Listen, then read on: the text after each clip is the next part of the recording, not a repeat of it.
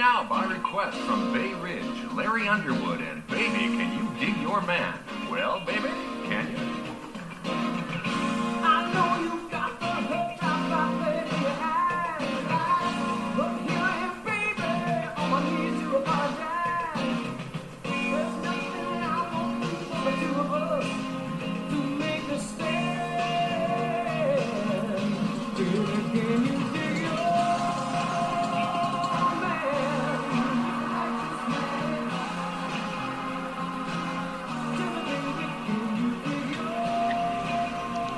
Hello again, and welcome to episode 91, maybe 91, we'll say 91, of The Feminine Critique. I'm Emily. M O O N spells Christine. Mayhap it does, and mayhap it doesn't. That's it. Just shut it off. That's now. it. Yeah, guys, It's we didn't plan that. That was that was what you call improvisation. Yeah, that's it. It's all downhill. Oh God, I we have. I know I have. I'm sure you have so much to talk about today on this episode. Maybe too much. Oh God, mayhap too much.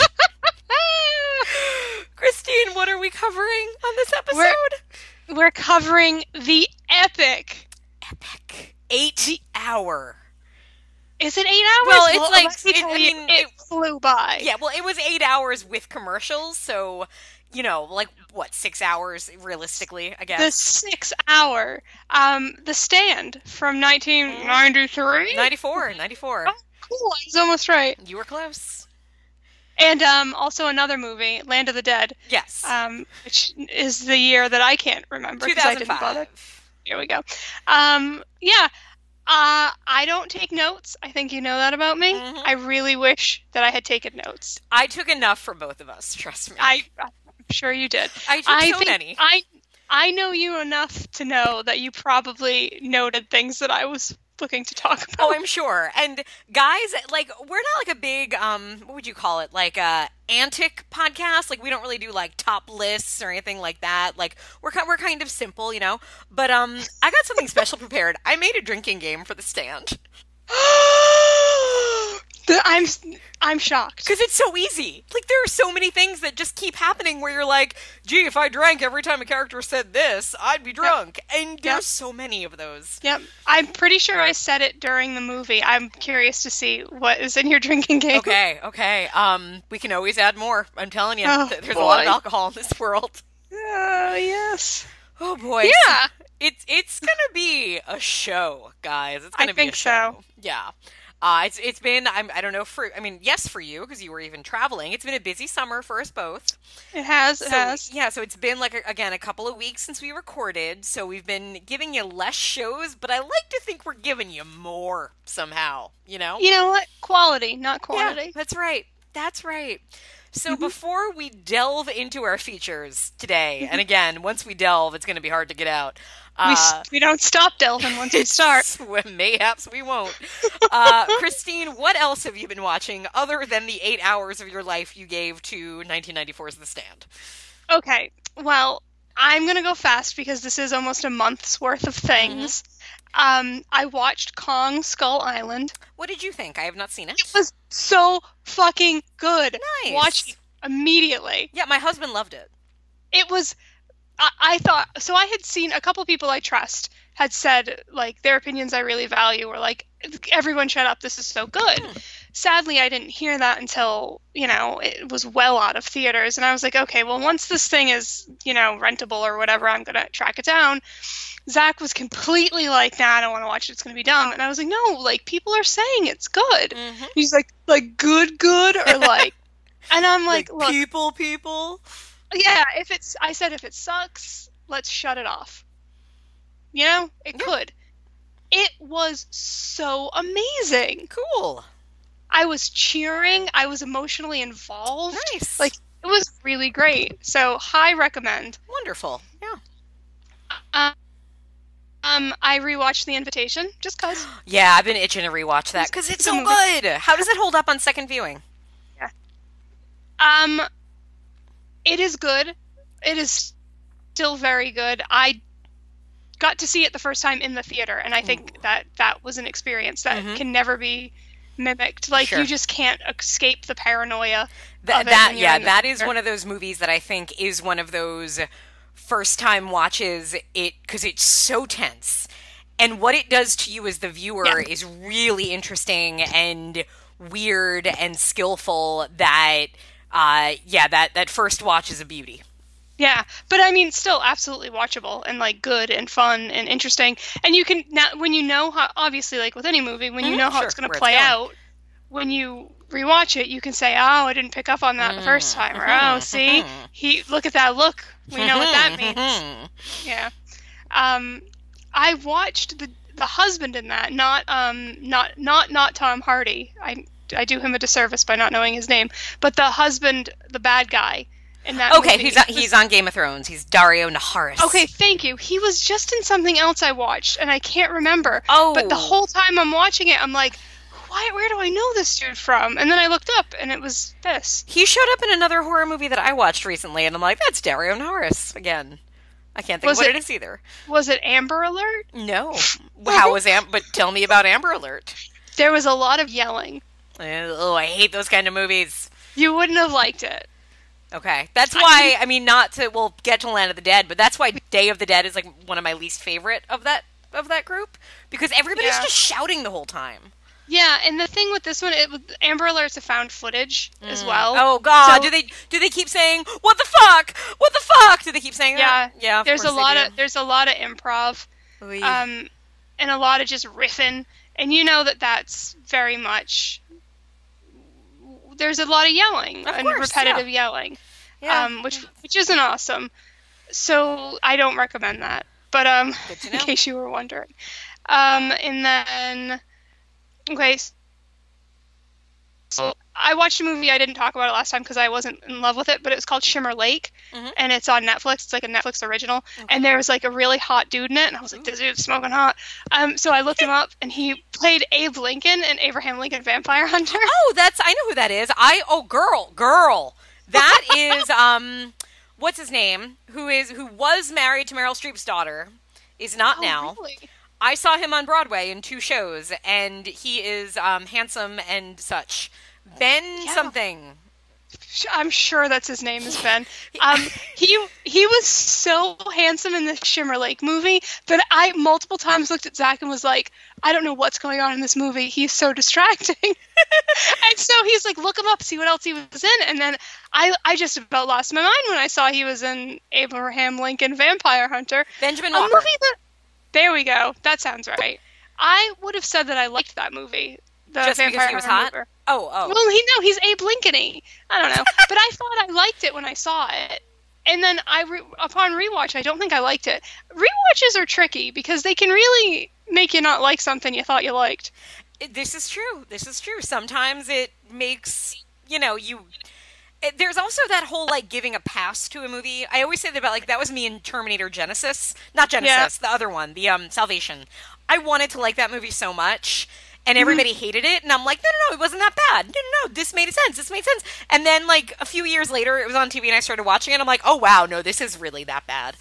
It's it's that like what kind of I mean, so much of anything you any entertainment you consume is so much about you as the consumer and where you are at that spot in life. It's so true, but yeah, um, I, I don't know. I left. I, I walked away from it going like, "Meh." Whereas I walked into it being like, I like this movie. What? Gotcha. Fun fact: Um, Benjamin Walker is um is a Broadway guy. I saw him in Andrew Bloody Bloody Andrew Jackson and in American Psycho, where he Uh-huh. played um uh, the American Fuck Psycho. you. He? Are you serious? Yeah, he's Patrick That must- Bateman on on Broadway. I mean, not anymore because it must closed. have been amazing. the show opens and it's him just in his underwear, like shirtless, and my god, he got ripped for that. And he can sing. Yeah, no, he's. If you see him, give a give a my number. I will. He's very tall, so I don't know that he'd see me. I'd be like, "Hey, excuse me, excuse me," but he's like six five or something, and he wouldn't. He'd be like, "I hear an ant talking. Where is that?" Yeah. And then he would step Fun on me, and I would die. Emily's two feet tall. Yes, yes. It doesn't. I mean, when you podcast, like you sound bigger. It's you know like the way like the camera adds fifteen pounds. Um, podcasting adds three feet. Yep, Yes. two feet tall. Yeah. Did you see Atomic Blonde? yes, I did. Okay, I did too. Okay. Figured you did. Yeah. I liked it a lot. I loved it. Yeah. the story's a mess. I don't care. Yeah. It was exactly what I wanted. It was hot Charlize Theron dressed in hot clothes, Oh. beating up Ugh. people and being fucking awesome. Um, I James, I for, you know I know you've always been a James Look, McAvoy. He's so good. He's so good. Yeah. Yeah. I think it's because I've he's not my type as far as I mean he's a, he's attractive. I would never say he's not, but he is not my type. He's a little too skinny for me. He's a little too like young looking, and I think because of that, I always like I never quite appreciate him as much. But watching him in this, it just reminded me like he's a fucking great actor. He's so good. Yeah. I felt the same way after I watched that M Night Shyamalan movie, whose name I can't think Oh, of right Split. now. Yeah, there you go. Yeah. Um, I thought the same thing. I went, oh, he is really good. He's good in Atonement. Yep, He's good yep. in X Men First Class. He's good in everything. Yeah. He's so good in this movie. Yeah.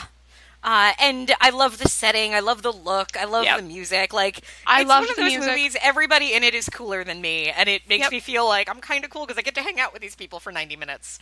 I thought it was great. I, I, I mean, it was exactly what I wanted it to be. I. I would like to watch it again. Yep. I enjoyed it quite a bit. Yep. Good. I'm glad you liked it too. I did. Um, I rewatched Rose Red because I hate myself. um, I've never watched it. I stand firm that there are aspects of that movie that are interesting, or that miniseries that are interesting. The opening, like the beginning, is really interesting. It's also just um, Haunting of, on Hill House. Like it, that's all it is. Okay. It's but it's interesting. So It's if you ever, miniseries. Oh boy, I think so. Okay. maybe a little bit. We watched you it a lot of time to Stephen King this month. You don't even know. There's so much Oh, I more. bet. Um, I watched A Lonely Place to Die, which has been on my my Netflix list forever. Oh, that's the one with um um Melissa George. yes. Yeah, that one I feel like has a great first hour and then just kind of Thank loses you. it. Right? Literally, it's, it turns into a different movie, and it's a movie that I don't about. Like the first hour is survivalist horror. They're rock hunt, rock climbing or something. It's awesome. Rocks. And then all of a sudden, it's like we're running through this small Yeah. town for the next thirty minutes. Yep. Yeah. No, I I remember being really disappointed by that.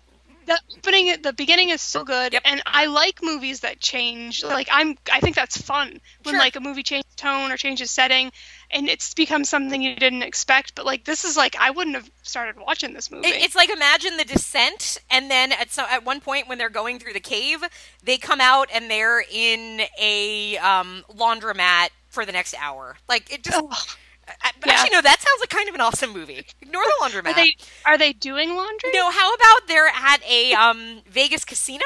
No, because that also sounds kind of fun. No, stop. Right, Your for- ideas are too good. Yes, I am. I am a screenwriter just waiting to happen. Um, I, I'm glad to hear you say that, though. I was disappointed by the turn it took, but Mhm. I, I was so on board up until Yeah. then. Yeah. Yeah. Um, I made Zach watch End of Days. I don't think I've ever watched it in full. This is a movie, another movie I'm convinced that I like, and then when I watch, I go, "Oh, I don't like this movie." I think I remember was it Night Living podcast reviewing it and pointing out like how annoying it is that like this whole sacrificing to Satan and everything, but yet somebody took the time to put the sacrifice to put the woman in like a white gown. yeah, there's so much stuff like that. Yeah. Um, and it's it's um, Robin Tunney, hmm and and her name is Christine in it, and I think that might be why I always liked it because I like her, and that's Fair. also my name. Sure. In case you didn't know. I did. Um, yeah, don't rewatch that. Um, let's see. Oh, I finally watched Girl with All the Gifts. Have you watched it yet? I it's on. Amazon. No, um, Jason is a big fan of it. I have not given it a go yet. I want to know what you think. Okay, I liked it. good. Um, a lot, but I want to know what you think. Okay. Um, I watched The Witches on Hulu. the the um Roald Dahl one, Uh, yeah. Anjelica Huston. Oh yes. Have you never Uh, seen it? Oh, I've seen. I Okay. was obsessed with it when I was a So kid. good. How does I it don't- wa- how does it watch as an adult? Even better. Yes. It's so amazing. Like I was, it was one of those movies where I was like looking around for a kid to steal to put in front of the TV with me. like I want, I want to see a reaction to Yeah, this. you deserve to have nightmares from this. so, do you remember it really vividly? I do. Yeah, I mean it's Yeah. fucked up. Yeah, me too. what's his and I- name? Nicolas Roeg, Roeg, Oh, Roeg I know. directing. Like Yep. it is. Yeah, this is not a kiddie film. Like Nope. this is one of those. Almost when you talk about like the '80s era of something wicked this way comes and mm-hmm. Cloak and Dagger, like all those really dark kids movies. Yep. Like this is probably the end tail of that. Yep. Yeah. So I remembered it beat for beat. I remembered every scene. I remember every effect. Witches of England, you're But the thing- disgraced. yeah. the thing is, you. I, of course, we remember that, but then when you watch it as an adult, that's when the nostalgia collapses. That's when you go, "Oh, I don't remember that looking bad," or "Oh, I don't remember this being boring." It didn't mm. happen. It didn't happen though. It was like, "Oh, this looks so good." Yeah. Oh, this is so pacey. Yep. So through the whole thing, and I'm sure you remember it because I never gave a shit when I watched it. Anjelica Huston has an assistant who she is very mean to. Yep. And she makes her eat in her room during the big banquet when they all get the potion. Um, and at the end, she goes to visit Luke. Mhm. Oh my god, I started crying. Oh, I'm going to oh. cry again. Oh. I never remember caring about that. Yeah. But she had she was she was wearing heels because she had toes again and she had her hands out and I was like, "Oh, she's a good witch now." Oh. So, weird things happen when you watch movies It from your seem- childhood. Yeah, no, I I understand. I do. Never cared about it Yeah. when I was a kid. Rewatched it and I was like, for that alone, this movie is amazing. stars. Yeah. Loved it. So rewatch it if you get a chance. Oh, I will. I, I, I Oh. yeah. It, So it's good. occasionally on cable, and I'll catch bits of it. And every time I do, I'm like, yeah, still. Yeah, it. it, it looked really good on Hulu as well. Like the picture looked really clean and the colors looked great. and it's Um, Jim Henson. Oh, uh, I effects, I believe. Yeah. Yep, yep, so good. Um, so I watched Dead Zone, not the entire series, the movie. Okay. I just sat and watched that Anthony Michael Hall series all month. Oh God, Um, you poor thing. Uh, actually, I can't speak to that. I never watched the series. It may have been delightful for all I it know. might have been great. Who Um, knows? so the Dead Zone, the movie. Now, I I watched it years ago. I read it about. I Hmm. read it um about probably six months before the election. Uh, like I read it like end of 2015. hmm Um, it made 2016 even harder. Yeah. Yeah. Uh, yeah. Did you find that watching the movie? Did it kind of feel a little too relevant? It was. It was. It was surprisingly relevant. Yeah. Um, the, it was. I watched this maybe a decade ago, like, Mhm. and I didn't have any connection to it Sure. at all. I definitely enjoyed it a lot more this time. Okay. It's shocking how good Christopher Walken is. Like, Oh, yeah. I guess I forget because mean, he's he- such he a plays he's a- such a joke. Yeah, he plays such a caricature so often. Yeah. and and I mean, even some of his comedic stuff is one of those things you like when you really take a step back. You're like, oh no, like he, what he's doing is really good here. Yeah. But yeah, Dead Zone, where he's playing kind of a straight man, Yeah. even though you know he's a straight man with ESP and all this other stuff. It it does remind you, like, oh yeah, he he's a really good actor. He's so good. Yeah, so I enjoyed watching it. It was a good rewatch. I'm glad I looked at it again because I kind of had a eh feeling about Sure. it. Um, I watched The Accountant for some reason. I think because it's on HBO. okay. Um, what did you think of the accountant? I liked the beginning enough, and then it was really boring. I don't know. I feel I like if you name your movie The Accountant, you're supposed to be boring. No Like, offense to don't know. out there. I don't think sometimes I don't think new releases are really like wide new releases are for me. Sure. Um, I re- rewatched Snowpiercer because I wanted to feel terrible. I've been thinking about rewatching that. Go for it. It'll make you sad. Well, I mean, Um, it's like uplifting to an extent, isn't it? It is, but it the the the crushing reality Yeah. of of what happens in it Oh. is like the we'll get into this with Land of the Dead. Okay. The separation Sure. of of the haves and the Yep. have-nots is is at a point now and I think in our lives that is is really obvious for us more so than I think it's ever been for me personally. Sure. Um, so to see that on film, hmm it's like, oh, this is not that fantastical. Yeah, I suppose that's a depressingly realistic way of looking at it. but but like I I remember um, being really upset by Snowpiercer when I saw it in the theater. Like I, I think I ended up crying at the end. Um, but I didn't get that emotional this time. Okay. I got more angry. I think it left me feeling really angry. Hmm. Eh, I, you should rewatch it though. I got I it from the yeah. library. Still on? Is it still on Netflix? Um, I, I didn't see it streaming anywhere. Gra- Okay. Granted, I didn't look that hard. I just you saw it at the library. I just asked the like, I'll library to give it to Got me because I didn't see it anymore. Understood. I'll take this. Um, I asked Zach if he wanted to watch Wild Wild West because that's another movie I'm convinced that I like. I've never seen it. I I kind of like it. That's Will fair. Smith can do anything, and I'll watch it. Yeah, I mean, the, the guy has charisma. That's Uh, why he was the biggest star for a very long time, and maybe again one day. He's very charismatic. Yeah. Hopefully, again one day. Um, Um, now I, feel like I, have to make the sure I use Foxcatcher movie. the song. Oh, Oh no, I'm just making a note to myself that I'll We're try to sync. find the theme song to that. Uh oh. It's the Wild Wild West. You enjoy it? I'm not really, but I mean, I'll watch it anytime it's on. Um, yeah, I watched um the Foxcatcher documentary and the Foxcatcher movie. ah, okay. The documentary was um enjoyable. I did not enjoy the movie. Really? So yeah, I don't know. Um, I don't know. Maybe not. Maybe after seeing, it could have been an expectation thing. Like I watched Which doc- order did you do it? Did you do the documentary first and then the movie? documentary first. Yep. Interesting. I wonder if Maybe- things would have been different the other way. Maybe I expected a different story Hmm. or something, Yeah. or from a different angle. Um, I finally watched Christine.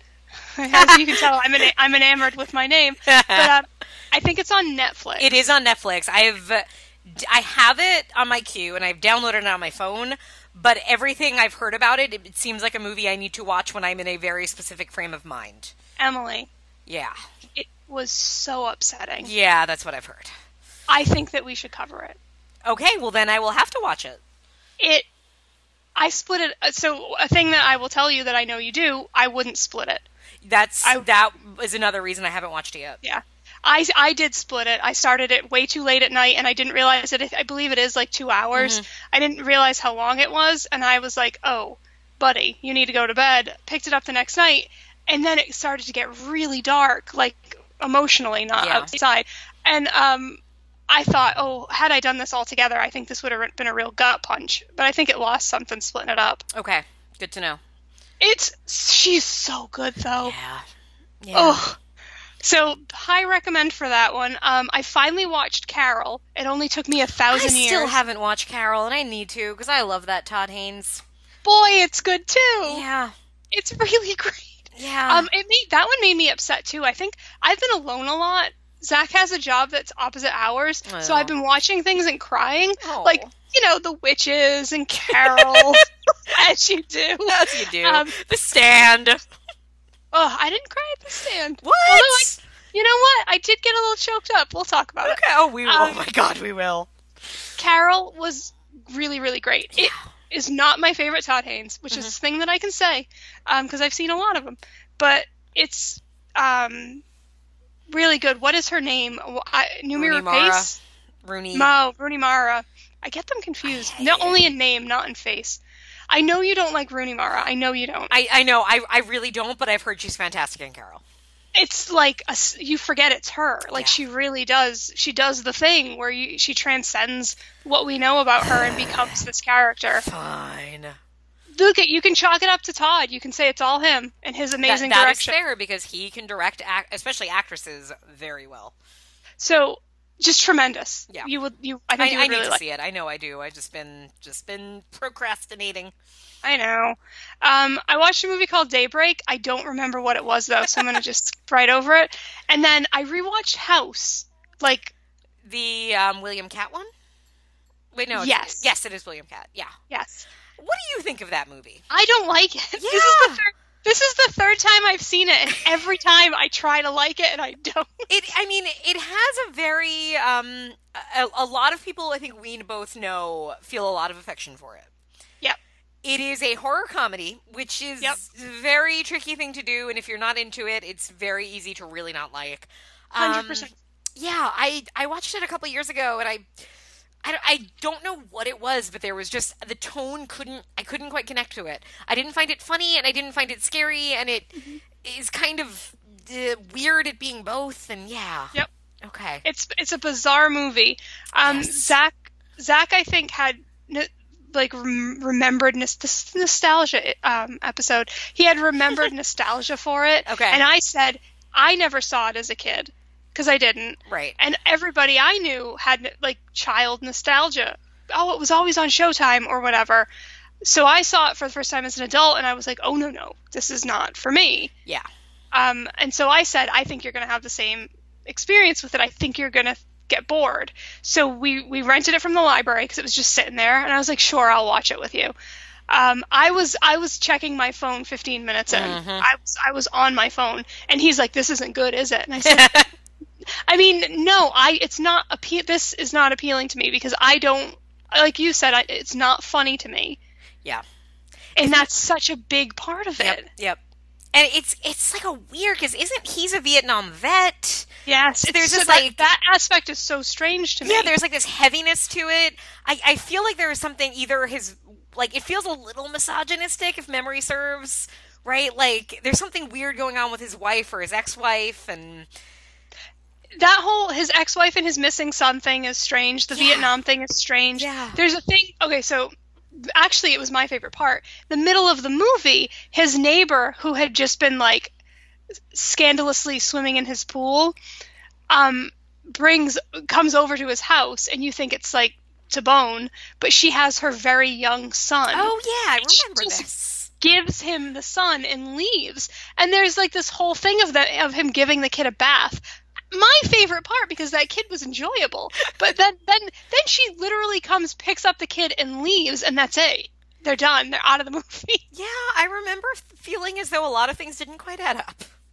yeah. So I don't know. I get it. People really like that movie though, so it's un- an unpopular opinion to have. But I guess I- I have it with you. I've given it three shots now. I think I think I think that's it. I think that's strike three. Maximum one more. Maybe one was Um, a foul. And that's it for me. I'm sorry I went long. Sorry. No, that's okay. What an interesting assortment you had there. Very eclectic. That's right. me. Um, mine is. I would. I'm going to call mine pretty eclectic because here's the first movie on my list. So this was a Netflix long wait, which, as I've told everybody, you put it at the top of your list because then either a it goes out of print, so you want to get it while it's still circulating, or b it, they send you an extra movie because they'll feel bad that your top movie is um, a long wait. And um, my long wait movie was 2008's Ice Princess, starring Michelle is? Trachtenberg as Oh, I a know what this movie high is. school science nerd who starts figure skating. Why is this a long wait? I I guess there aren't many copies of it, or people are taking the copies and doing unseemly things with their DVDs. I don't know. Um, Kim Cattrall plays her uh, skating coach. Joan Cusack plays her mom, and Joan Cusack is always a delight, no matter what she's doing. and She's a delight in this. Um, yeah, so oh, and Hayden Panettiere is um like her rival, but like she's like you think she's gonna be a bitch, but she's actually not. They have a friendship. Um, Oh, that's nice. so, guys, I love figure skating, so I'll watch anything with figure skating, and that includes Ice Princess. And the thing about this movie is, I would not recommend it to, to any. I guess if you're like a teenage No. girl, no, it's not bad. Like it's fine. It's just I can't imagine any reason um, any other 35 year old woman would watch this movie.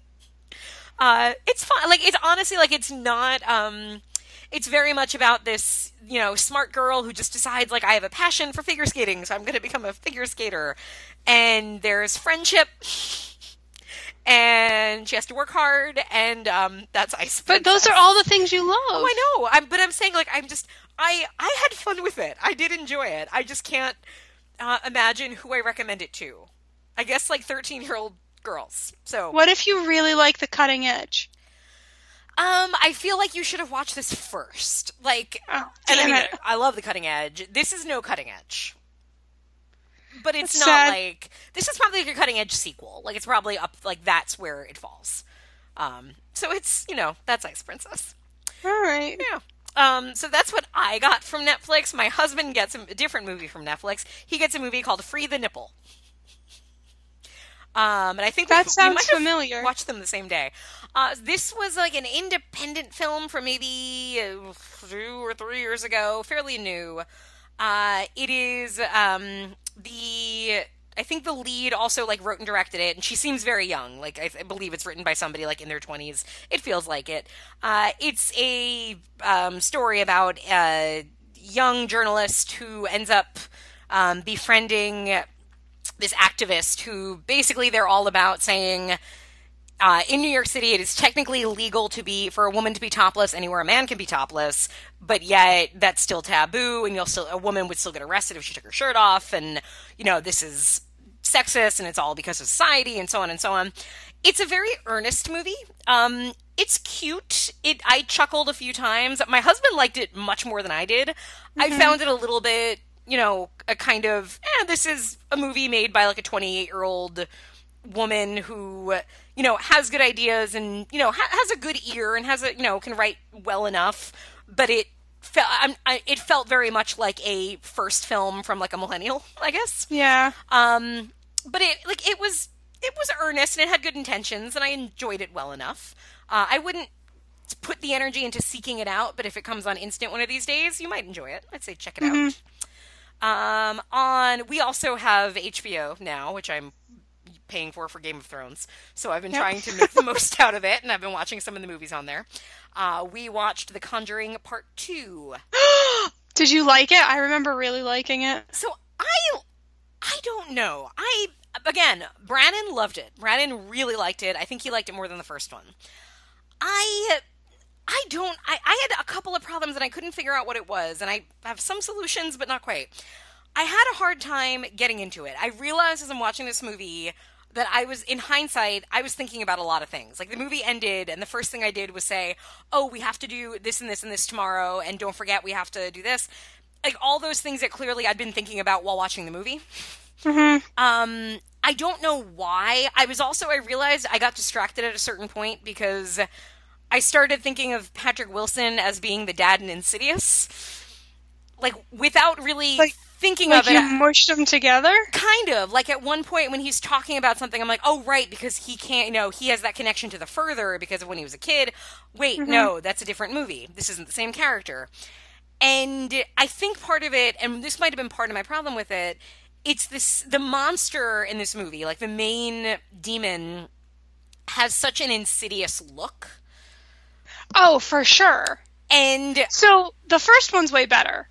okay, I like the I like the first one a lot more. I think first the first one blows the ending like Insidious does, but I think Oh. that first I think there's a lot more going for The Conjuring. Even though the ending doesn't fully satisfy me, I'm still really involved with the first one. Yes. This I I there were there were I would have to rewatch the second one. There are aspects of the second one that I really liked, Mm-hmm. but it does fall flat in a lot of ways. Yeah, So you thought it was too insidious-ish. that was part of it. I feel like it was over plot. Like there was a little too much going on. Like, I, and I, part of it, I think, is that they were really trying to be. Um, this is based on a true story, and it does Yeah. that thing. I can't remember who said this. It might have been B Movies podcast, um, or uh, that any movie that's based on a true story, and then over the credits when they show pictures of the real people next to the actors in the movie, it's basically the "Hey, look how good our wigs were" credits. And uh, with this one, the fact that they do that and they do it with um like every character in the movie, it just made me feel like, oh, somebody decided it was really important for them to hit all these beats of what was recorded in the true story. yeah. So all of the skeptics, like Franka Potente plays like one of the skeptics. I don't, you know, what's she really doing there? It feels somehow like I sh- I'm supposed to know more about her, but then I don't. Mm-hmm. It just, I, like, it felt like a little too much plot and character that ultimately took away from the story of this one family. And even all the stuff, I mean, Vera Farmiga is my goddess. I love the woman, and I think she's she's great in it. But I feel like there's a lot, a lot of it's more about her than it is about this family that's being haunted. It sh- it could have been two separate things. Yeah, and they, Yeah. they by molding them, it just makes it feel. I don't know. I never felt the um, like the urgency and the tension. I don't really know even know what the ghost was in the end. I realized at a certain point either they didn't explain it or they explained it so much that I wasn't paying attention. Like, because ultimately the ghost has nothing to do with this family. It's all about Vera Farmiga. But why is it in London then? And it was see the old man doesn't have anything to do with anything, but he does. And I, it was just so much that I think I I tuned out when I wanted to be invested because I liked the family, I liked the kids. Um, I just Yeah. yeah, it was just like there was too much there that was blocking me from just watching a scary movie and being scared. Mhm. Um, yeah. Also on HBO Go, I watched a movie called Perkins 14, which is a one of it was one of the After Dark. Remember when they used to do the After Dark I series? I do remember that, And and, I'm pretty sure if I looked if I looked at the um, cover for this, I'm pretty sure I probably would re- recognize, it. Yeah, recognize some of those movies Yeah. were great. Like that that series produced Mulberry Street, The Children, like some great stuff came out of that. Some shitty stuff came out of that. Some okay stuff came out of that. This is in the okay camp. Uh, it's directed by the same guy that did Dark Ride, which is one of the shitty things that came out of that. This is better than Dark Ride. Um, it has a really good story. The story is um, there's a town, and like 10 years ago, uh, a bunch of kids were kidnapped. They never found the kidnapper, they never found the kids. And oh, like there's this one cop who one of his son was kidnapped, so he's still been on the case.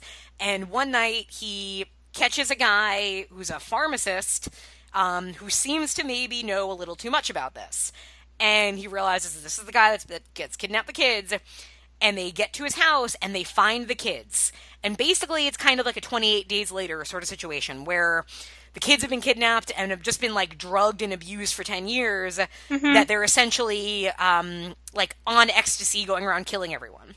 But at the same time, these are victims. So there's like a good sort of moral balance of you don't want to see them get you know kind of get deposed but you also don't want to see them kill people so it's a it's a really good story to hinge on for a horror film because there's a lot of emotion every way um it's a low budget it the gore is great it actually looks like all of the violence and all the gore is done really well uh, the acting is very mixed. It's filmed in Romania, and you can tell Okay. because random actors have accents, and it doesn't seem to fit. Uh, it's it's not great. It has a lot of problems. Um, it's one of those movies where you're like watching an intense chase, but then you realize you have no idea how close anybody is to each other. So it's I don't think it's directed well, but it's still better than a lot of other things that you might randomly come upon and watch. Like it's it's fairly solid and really dark. Uh, so that was that one. Um, one more movie that was on. Wow, I might, I would, I would look at I that. I think you. I'd be really curious what you think. I think you'd have similar feelings. I think you'd see some of the good and some of the bad in it. yeah. but that was a solid review. I kept waiting for the other shoe to drop. Yeah, but no, you, it's I, like I'm curious. I, I want to hear what you think. It is on. Hmm. I'll look at it. Okay. Uh, also on HBO Go is Christine. Did you like A Knight's Tale? Yes. Okay. No, I No. don't know. Did I? Well, I mean, it's not terrible. well, if you liked it, then I guess you might like The Order. What's that? The Order is directed by the same guy that did A Knight's Tale. It is starring half of the cast of A Knight's Tale. This was the Heath the Ledger half? priest demon hunting movie. Do you not remember? I don't know that movie. Oh god, I think it was like 2003, but I think it was on a shelf for a while. Okay. The CGI is glorious. Uh, so Heath Ledger plays a priest because we all have had a priest like Heath Ledger. Very believable And casting. like he's one of those priests who like sort of hunts demons kind of thing because again, Yep. that's what you do. That's what you uh, do. And apparently there is something called a sin eater. And a sin eater is like a person who's given like kind of immortal life, but not quite. They can die, but it's going to take them a really long time. And basically, what they do is if somebody is dying and they've sinned and they have not made a confession to a priest, a sin eater like swoops in and is like, "I'm going to eat your sins and you can go to heaven." It's, it's like a back door into heaven. Um, so Heath Ledger is supposed to hunt the Sin Eater.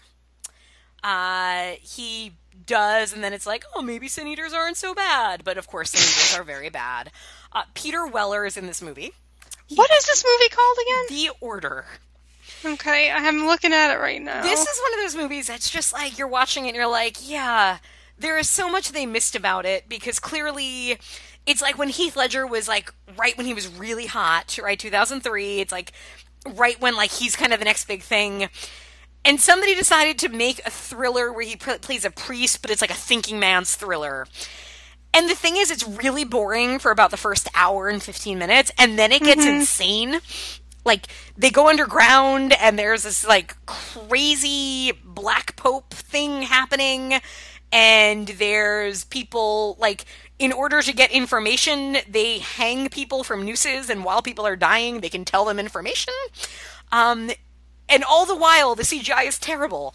This is not good, and it's boring, but it's almost worth it because it gets so weird at the end that you're kind of like, oh, okay, I guess I'm glad I stuck that out. Huh. Yeah. Again, I'm looking at stills from it right now, and it really does look boring. It's boring. It is. Like, have it on while you're doing other things.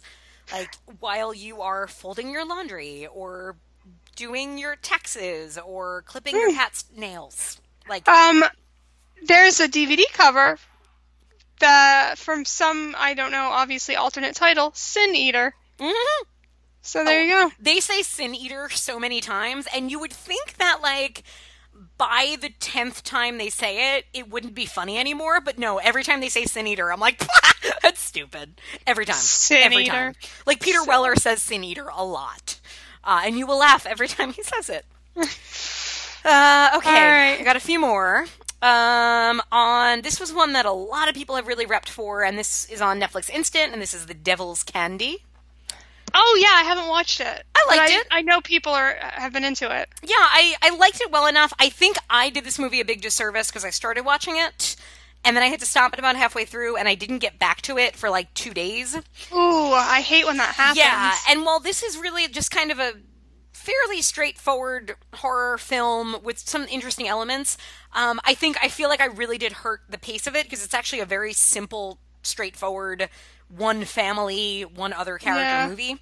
Uh, so I would watch it in one sitting. It was it was good. Everybody's good. It's nice to see Ethan Embry. Um, he I do enjoy him. he and he seems wonderful at um horror hound last year he was there promoting this movie but i think he was like because they were showing it so i think it was one of those like kind of promotional things. But basically for like one day he was signing autographs but he wasn't charging for them. Which you know like obviously studios are going to do and stuff. But the thing was because his table was right near uh, Night of the Living podcast table, so I was over there for a while. He seemed like such a nice, enthusiastic guy, and he was so nice to his fans that I will like always like him now from that. That's funny that you mentioned that. If if somebody can tell me what movie I'm talking about, I'll give you a dollar. I'll mail it to you. Um, he was in Providence. This is back maybe when I was in high school or just about graduated. He was in Providence, Rhode Island, filming something. Who the fuck knows what? National And Lampoon's Vegas so Vacation, maybe? stories Good ones or bad ones? in Providence, Rhode Island. Amazing things about him. People Aw. could not stop talking about how nice he was. Um, and I've never forgotten that. and this is like, like like 15 years ago now. yep. More probably. Almost, yeah.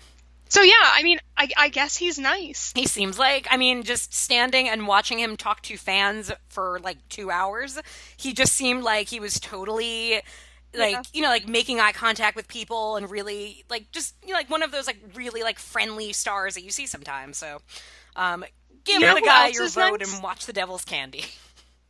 I, this is tangential and doesn't really belong here, but I'll, I figure I'll say it out loud. Um, so I've been to a bunch of shows recently that um, Matthew Lillard has been at. Ah. and he seems like the nicest person ever. He could be happy. he could be he could be the worst. I do not know. I did not interact Mm-hmm. with him personally. I saw him interact with um the best one was so we saw him twice in Texas and then when we were up in Washington, he was at one up here and he was, you know, doing his thing. People were very excited to see him mostly for Scream, but some girl dressed up like the like one of the monsters from 13 Ghosts That's awesome. which was amazing. Like and I like movie. s- smacked Zach, and I was like, "That's a thirteen ghosts thing," and he's like, "Okay, great." But like a lot of scream people. But then as we were rounding the corner, I think we were just about to leave. We had to walk past his table again, and there was this little tiny girl walking up to him, and like she didn't. She seemed pretty trepidatious, and then. He started talking to her like Shaggy, and she lost her cool. Aw. She just like was like, "Oh my god, what is oh. happening?" It was the cutest thing I've ever seen, and it just melted me. I was a pile. Also, he's super handsome, but I was just like a puddle on the floor because That of is this. adorable. Yeah. So it was super cute. So that's nice people talk. Yeah, it's nice, when people when like you know, I mean, we'll talk about Tom Savini later. So you know what? It's really nice when movie stars aren't assholes. Yep. Good to know. There you go. All right, I just have a few more on my list. Um, one was an Amazon Prime watch. Um, I kind of want you to watch this. This is a evil doll movie called Heidi, and it is found footage. Okay, I've seen it go by. I'm sure you have. It- the- oh, the- what's hilarious is that the cover it is it is it looks like it's an asylum version of Annabelle. It's not. Mm-hmm. I think it was made before Annabelle, but it's so clear that whoever like got it was then like, well, dude, we'll just change. Well, we even like to- yep. the picture of the cover, it's like just the Annabelle doll, but it's not the doll in the movie at all. So this is a weird one, and Jason and I had the same exact feeling watching it. It starts off, and you're like, "Oh fuck, I'm watching another shitty found footage horror movie where it's about a white teenage boy who's an asshole who just says what the fuck all the time." And like at a certain point of this movie, I was fucking into it. Like in the w- Brandon had like I started watching What it in the is it morning. called again? Heidi. Heidi? Heidi. Yes. I started watching it in the morning, and Brandon was like kind of overhearing a lot of it. And he's like, "Oh God, that looks great." And then I, when I come home, I'm like, "Oh hey, so I finished that doll movie." And he's like, "Oh, was it terrible?" I'm like, "I don't think so, or maybe it was, but it worked on me. I don't know what it was, but it um, like because I can't decide if one of two things happened. If this, if the filmmaker was like actually trying to do something where, which I feel like Megan is missing, does this where it makes you think that you hate these characters, that you're not there like, oh god, I hate teenagers, all this. But it, by doing that, it like slowly pulls you in and then flips it on you, where you're like, but I don't want to see them die. Or if it was just as they filmed, everybody got more comfortable with cameras and everything got better. hmm I don't quite know. Interesting. Yeah. Um, you might watch it and just hate it, but to anybody out there who's like just like debating watching it, please give it like at least an hour. Like, don't turn it off at the half hour mark. Give it one hour, because I think at the one hour mark you're going to suddenly be like, ooh, ooh, I wonder what's going to happen. I can't explain it, and I really want more people to watch it so that I know I'm not alone. Again, So I'm this very- is an official recommend this from is you. kind of yeah. I've had two people that had the same feeling as I did. So Jason was one, and I had a commenter on my blog who like watched it because I recommended it and said the same thing. He's like, "Yeah, I was surprised, but it was kind of effective in the end." I, mm-hmm. I like, I really thought, but, but like when this movie ended, I really thought I'm like.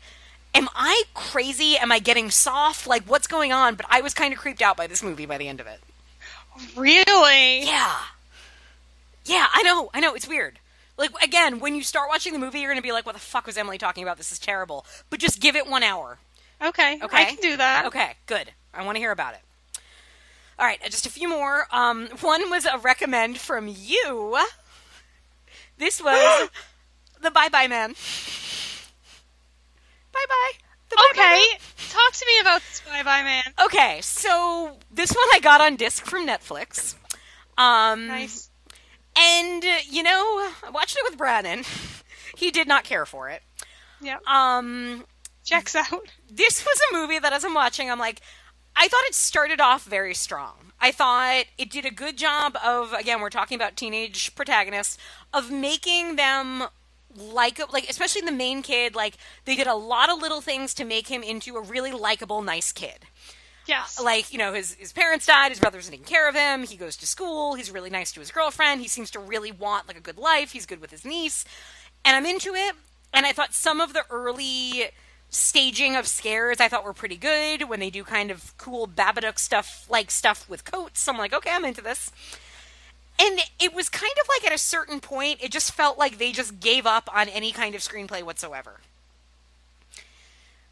Like it just got to a point where um, everybody got really dumb and everything was dumb and nobody was talking to each other and time was moving but i didn't know what time was moving and nobody would just say things so then stupid things happened and it felt it, it kind of felt like a studio film that had a good script to start and maybe even had a good first cut but that somehow got like oh, just take this part out. Oh, just pull that out. Oh, we don't need this. I'll put this back in. Wait, this doesn't make sense. Oh, whatever. Teenagers don't care. I I can see that. I I think again, and I've said it a million times. I think it is really an expectation thing. Sure. I thought this was going to be unwatchable. Yes. And then you're right. Like there is there's character development at the opening, and there that one of the first gags where um with the with the little closets in the bedroom, Yeah. I thought like I was so fucking terrifying. Yeah, I'm like, this is good. Okay, I'm in. I'm in. This is good. I was so scared by that. Yeah. Yeah. I think I bought in so hard that I just was I was all in for Good. the rest of it. And then the little girl, there's like a thing with the little girl, and you're really I was like yelling her. at the Yeah. TV at the end, like, like don't let her. Don't say it. Don't- Don't no, say it. Don't think please, it. Don't say it. Don't think it.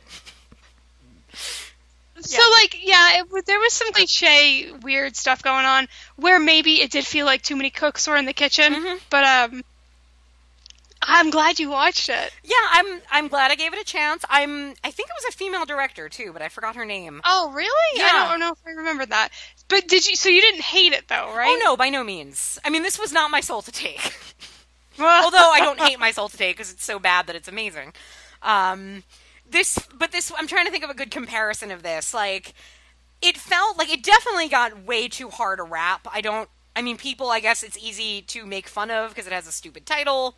Mm-hmm. But again, like the way the horror community talked about this movie, I was expecting something hilarious and terrible, and it's not. I, like, and that's kind of the frustrating thing is that I feel like it did have potential there but at some point everything to me just kind of fell apart and i thought that was a shame Yeah. because i did i that first like 20 20 minutes half hour i was like yeah i think we got something here and then i was like ugh it's like challenging me to get angry with it yeah. you know uh, It was it was a woman. You're right. I do. I just looked at it, and I think I acknowledged that when we first started watching it. I got excited. hmm yeah Um, I think I really there's there's it's way better than I thought because a lot of people did take a big shit on it. yep Like, yeah. And- not, and not I don't worth thi- that should never I have don't been on think it anybody's was like worst of the that. of the year by no means No, it was competently made, maybe jumbled at the end, but like still tense. And the, the they did. I feel like something interesting was done, in spite of the stupidity of that name. the Bye Bye Man. Bye-bye, Come man. on. yeah and then there's and faye dunaway shows up at one point ah! that was crazy Yeah. So, oh man, I want to watch it again right now. Just, just kidding. It was too scary. All right, just a few more on my end. Um, the a movie that I've that shame on me for never having seen because it stars my girl, and that is The Manchurian Candidate, the original film with Angie I Lansbury. almost watched that this week. because it was they were doing a whole TCM Angela Lansbury thing. Oh, maybe that's why. I have no idea. It just like came onto my radar, and I was like, we should watch both of them. You know, I, what's funny is I've seen the remake. I saw that a couple like around when it came out, and I just never gotten around to this one. Uh, it's it's good. It's what's interesting actually. We talk about a jumbled script. This movie kind of makes no sense when you really boil down to decisions characters make. Mm-hmm. Like the actual, um, what do you want to call it? Like scheme of, okay, I am going to brainwash my son because I am so angry at the system that made me brainwash him. So he's going to get into power and then take down all the people that made me brainwash. Like it, it really has a lot of logic problems. But it's also really well filmed, really well acted. Angela Lansbury is fantastic, obviously. Uh, so if you've never seen it, you certainly should. Mm-hmm. I, I definitely think it's it's on the short list. I, I just have a craving to watch it. Should, I watched the remake. I don't remember a lot of it, so I'd like to watch them both again. Yeah, I'd, I'd, I'd be curious to revisit the remake. All right, just two more. One, this was a recommend from dear friend of the show, Jeff, and this was Cat in the Cage. this movie's amazing. Uh, it's terrible. It's um sometime in the eighties. Uh, there's a guy who's uh, father has remarried the nurse who probably killed his mother, and so he comes home and there's a cat, and the cat might be psychic or might not be, and there might be um, a killer or there might be an evil twin brother who's been hidden for the first this movie's just insane and I, I can't even describe it it's been a few weeks since i watched it so the plot is muddled in my head but i think i'm actually summarizing it more cleanly than the movie does Oh no! Yeah. So that's not a great. no Um, it's it's terrible no, it's I- terrible and wonderful and i highly recommend everybody stop everything that they're doing and watch it Uh, and then the last thing I watched, this is on Amazon Prime, and it's a good um, lead in, if you will, to our discussion. Uh, this was Birth of the Living Dead, the documentary where it's all about the um, all about Night of the Living Dead, and it's interviews with Romero and some other key players. Have you watched this? No, Okay. I don't think I've ever heard of it either. Yeah, it showed up on Amazon Prime. Um, people, I, I feel like I saw other people start watch. It might have shown up like right before George Romero passed away. Um, so it's a little bittersweet to watch it now, but it is a documentary. What's interesting is it's it's all mostly about Night of the Living Dead. Um, so it's really focusing on how that was made, why that was made, what effect it had.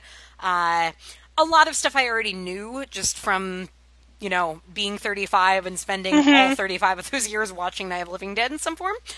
But there there were some things I had not known and some interesting uh, things and the like they get some good interview subjects. They have different critics and writers talking.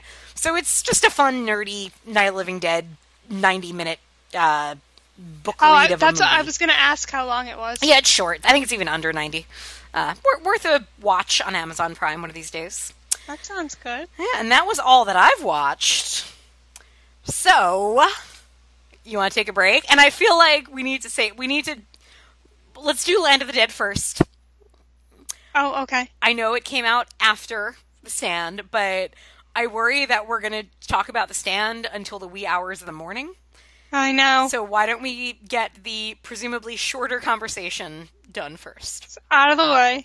All right, so we will be right back. So Jaden, look, it's only a couple more records left on the album, man. Like, what you think I should put on now? What, what, what? Really? Nah, come on, man. People, people heard that. I mean, I, I got some hot records. I got the rain. I got uh. What should I do next? What, what, what? All right, look. You, you know what? Look, I'm, I'm gonna just go on. I'm gonna pick my own. I'm gonna put something else on. All right, all right, man. Fine. Wow, wow. Wicked wild, wild. Wicked, wicked wild. Wicked wild. Wicked, wicked wild west. Jim West, Desperado, Rough Rider. No, you don't want nada. None of this. Six gunning this, brother running this. Buffalo Soldier. Look, it's like I told you. Any damsel that's in distress, be out of that dress when she meet Jim West. Rough neck, so go check the law on the vibe. Watch your step will flex and get a hold on your side. Swallow your pride. Don't let your lip react. You don't wanna see my hand where my hip be at. With Artemis from the start of this, running the game. James West, taming the West. So remember the name. Now who you gonna call? Now who you gonna call? If you ever riff with either one of us, break out before you get bum rushed at the Wild Wild West. When I roll into the Wild Wild West. When I stroll into the Wild Wild West. When I bounce into the Wild Wild West. Cisco, Cisco.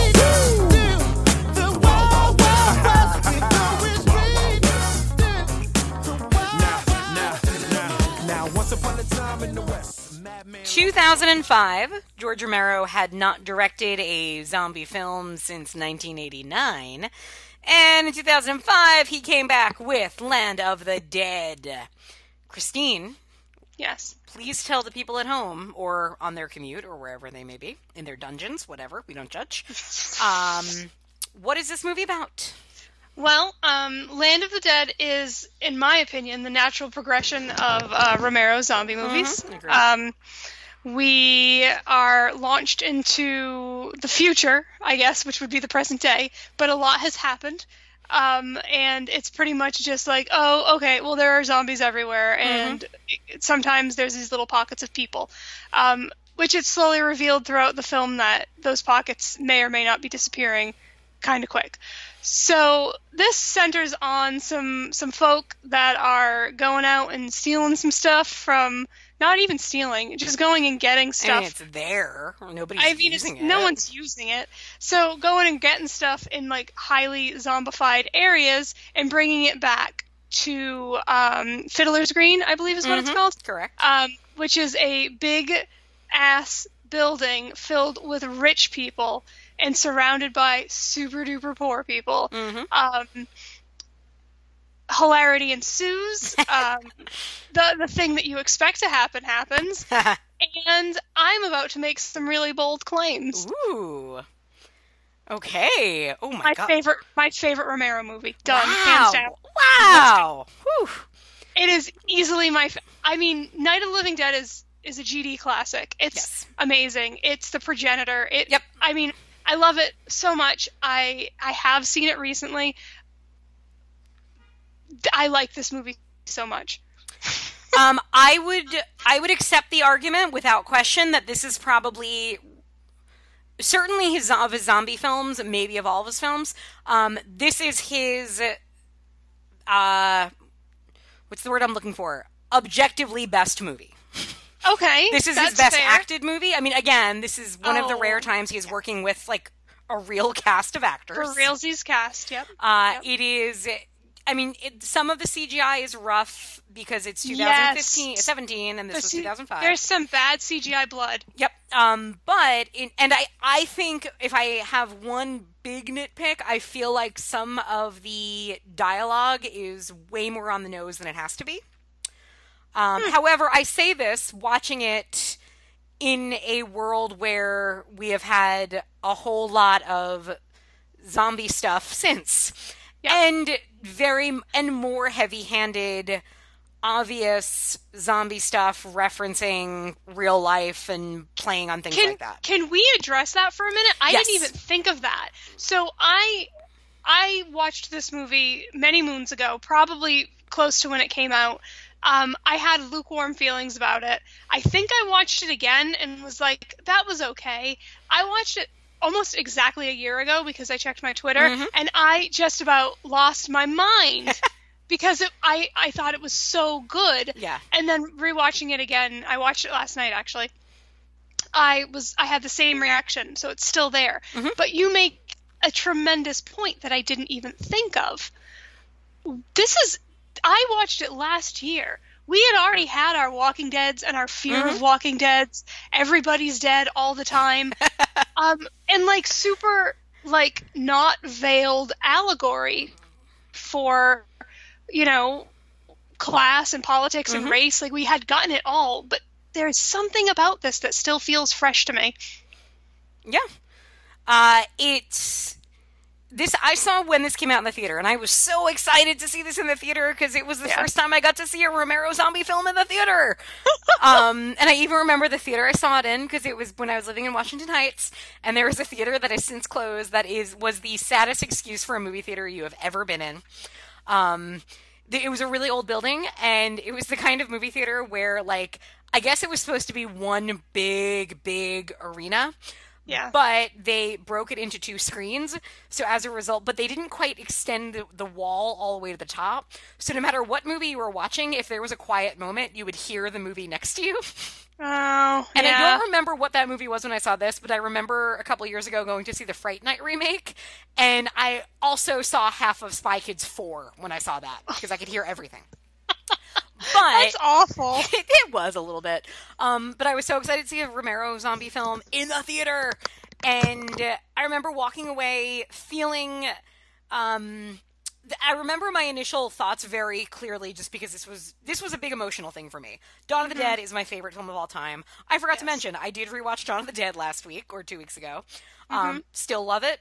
Uh, would never argue it is the greatest movie of all time or the greatest. you also really like day too no, well, no. I you're have fascinated by it no, I have. Here's the thing with Day. I think I have evolved on Day. I think I like Day more than I used to, mm-hmm. and I and I, I, will say had complex feelings about it I've because I, had complex feelings. I've heard you talk about it more than once You have. I know. I've, I've said much. I've written much about it.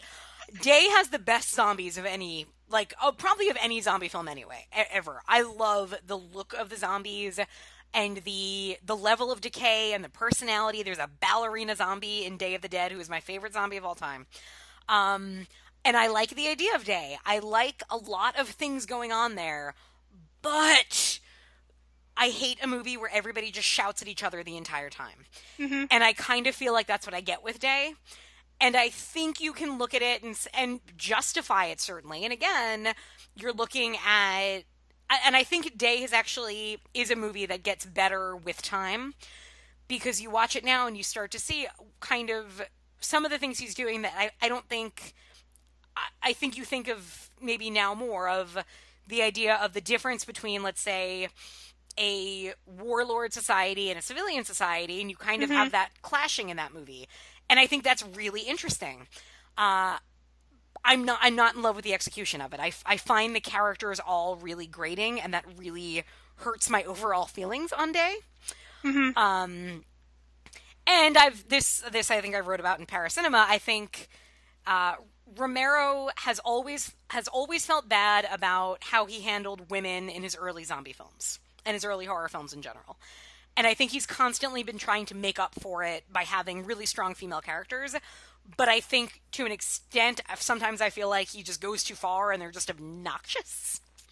Uh, Survival Yeah. of the Dead is where that's it's really just obnoxious. But Oh, with- survival, no. it's it's ridiculous No. in survival. It's I'm a lesbian. I'm I'm that means I'm better than every man and woman every anywhere. Anyway, um, so you know, again, just, so, just I've I have a lot of thoughts about Romero and zombies and all of that because again, my favorite movie of all time is Dawn of the Dead. Um, but that being said, I feel like this is a I love the progression of his films up to this one. I, again, I don't want to talk about Survival of the Dead. Um, Or diary. no, Diary. We don't count. I thought we Di- don't count Diary. I count diary. Isn't there a character from Diary in Survival? I mean, if you want to, whatever. Why do you have to do I that? so so look at when I think that I don't I don't like Dawn of the Dead very much. I just I just don't. Mm-hmm. Somehow Maybe if I rewatched it, okay. I'd have a different feeling. But I do feel like that movie was was ahead of its time. I don't maybe Day I don't really like Day either. Maybe if I watched Day I would feel the same way. I feel like Land of the Dead is definitely ahead of its time. I agree. I, it was doing shit in 2005 that if it had just been able to hold on for like eight more years, our minds would have fucking been blown. I think. I, I agree. I I wonder if Survival will have that, will age like that, and we'll watch it and be like, oh my god. it, you know, it would be fascinating, and I I would never say it won't be, because I, I think every one of Romero's films has gotten better with age, for a lot of different reasons. I for I think he whether how much of it was intentional and how much of it is instinct and how much of it is accidental. Mm-hmm. And you can look at a uh, prime example being casting a black man as Ben in Night of the Living Dead. Mm-hmm. Now, the you know what he will always say, what he has uh, mostly been quoted as saying was, "Look, he was the best actor for the job. We looked at a bunch of." You know, he was an actor in our group, and we knew he could do this, and we didn't think anyone else could or would. And in- some cases i've heard him kind of say that and uh, and leave it at that as in yeah no we had no idea this would happen. And in other cases say like yeah and we also kind of thought oh we're saying something with this. So i don't know whether ben in night living dead was ev- really what romero's plan was with him. The the other you know again talk about where his kind of instincts seem to prove to be really really on on the beat is that I believe the day they and they mention this in the documentary, the day that they wrapped shooting on Night of Living Dead, the day that they put the canisters in the trunk of the car, they turn on the radio and find out Martin Luther King Jr. had been shot.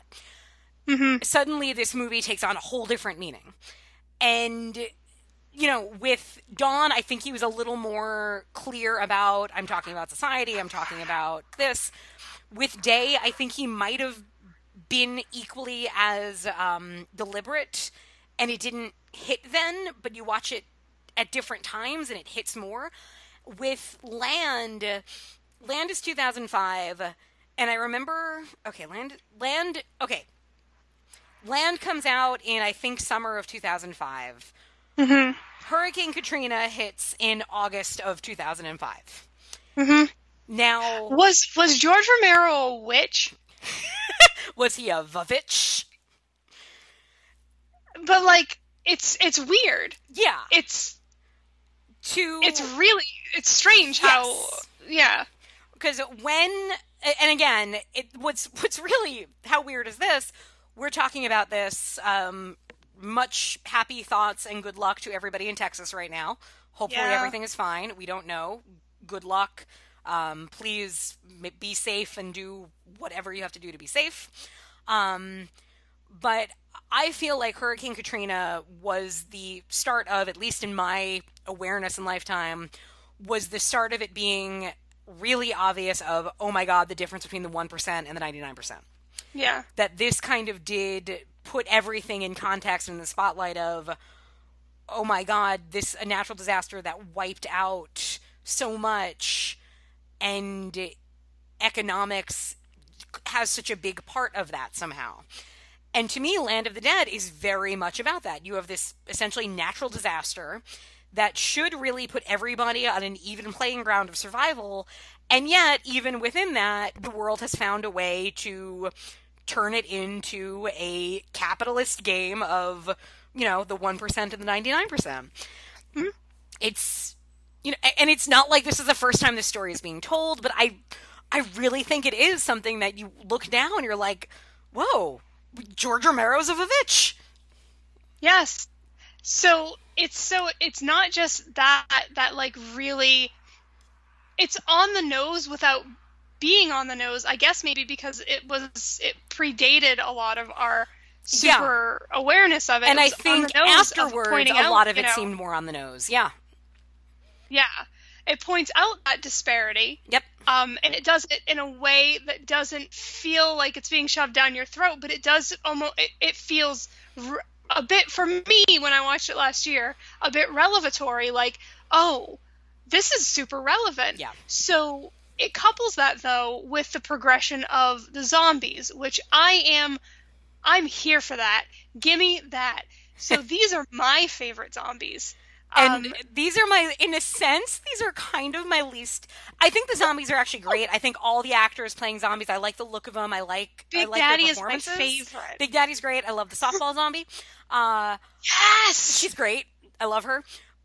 For me, and I mean, I know. I remember saying my husband kept saying this. I'm like, no, I do agree.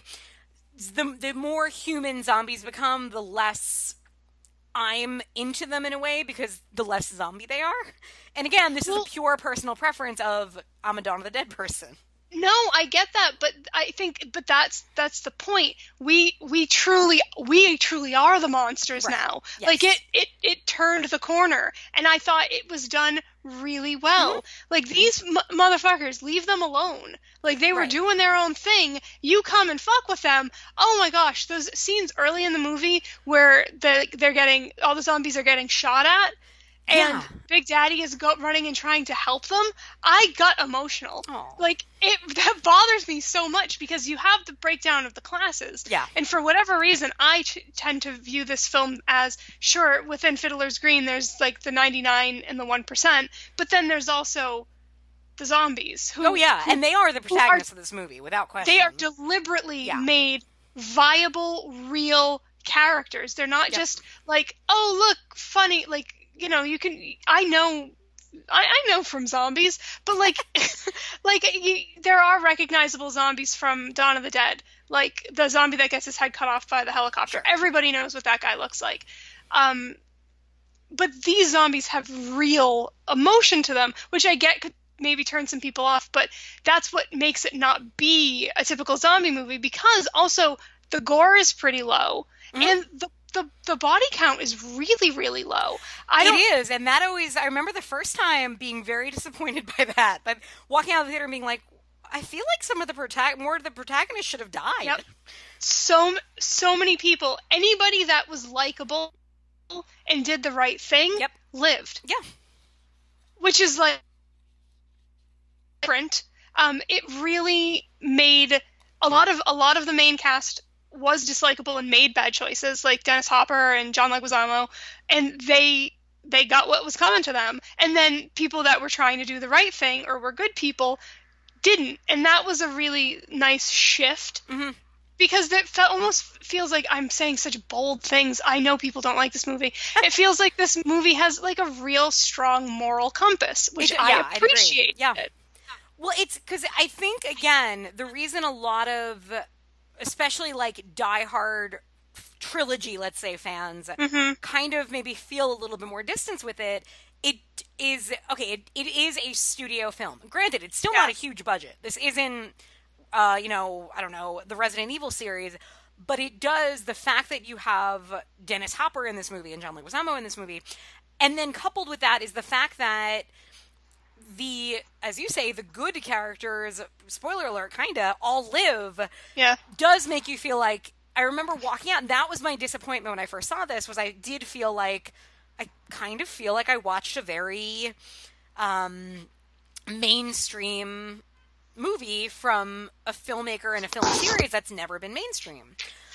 And I think that's still you watch it now and I still kind of see that in some ways. But I think there is so much, like we're saying, within that when you realize the story he's telling and some of the things he's pointing out that, especially now in hindsight, when you look at, you're like, Yeah.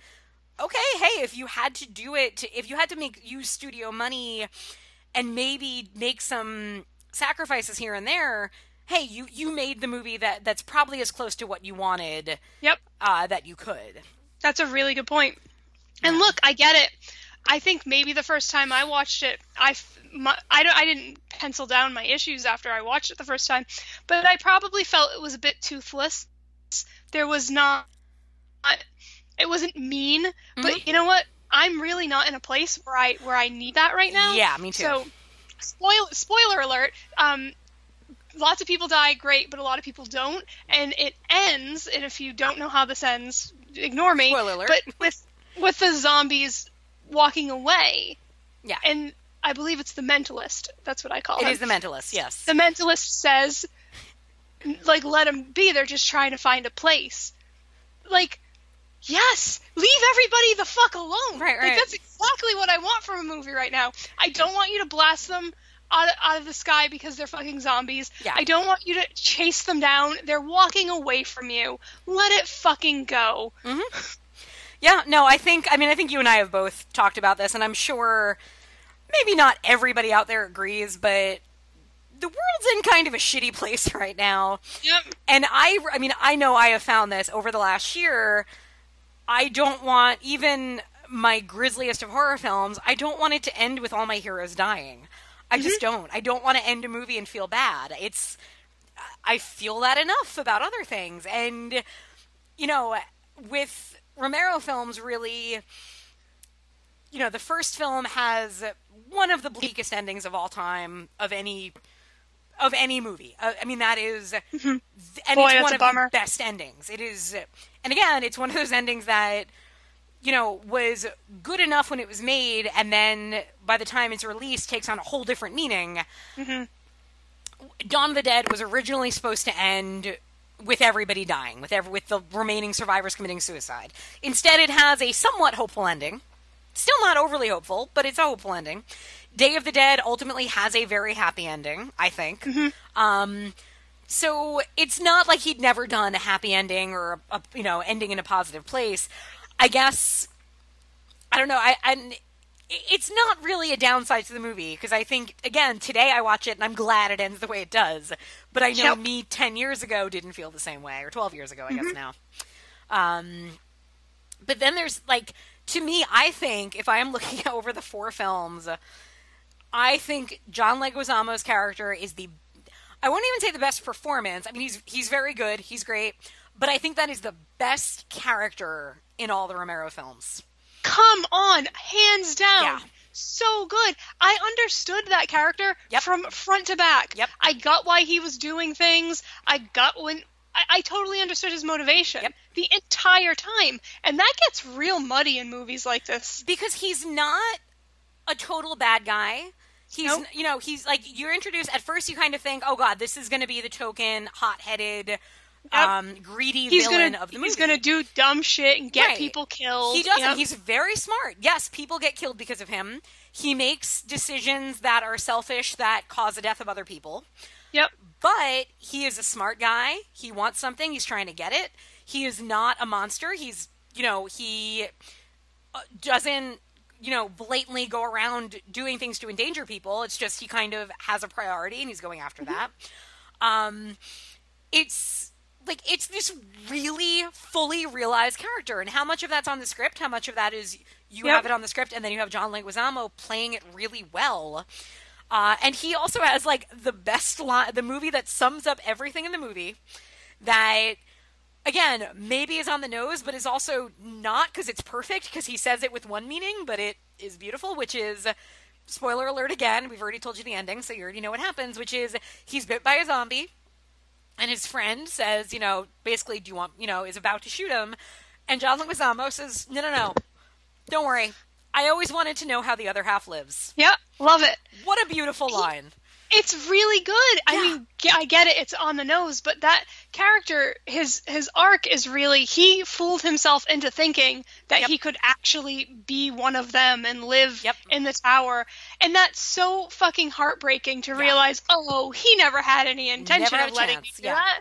Like you were never gonna be that. You're always gonna be trash out on the street with the rest of these other miserable poor people. Mm-hmm. Um, and it was really he his character is very empathetic. Yep. I think. Yeah. For all his jerkiness, and I think uh, something that I um I really enjoyed in this movie is the the complacency. Everyone's just kind of over it, Yep.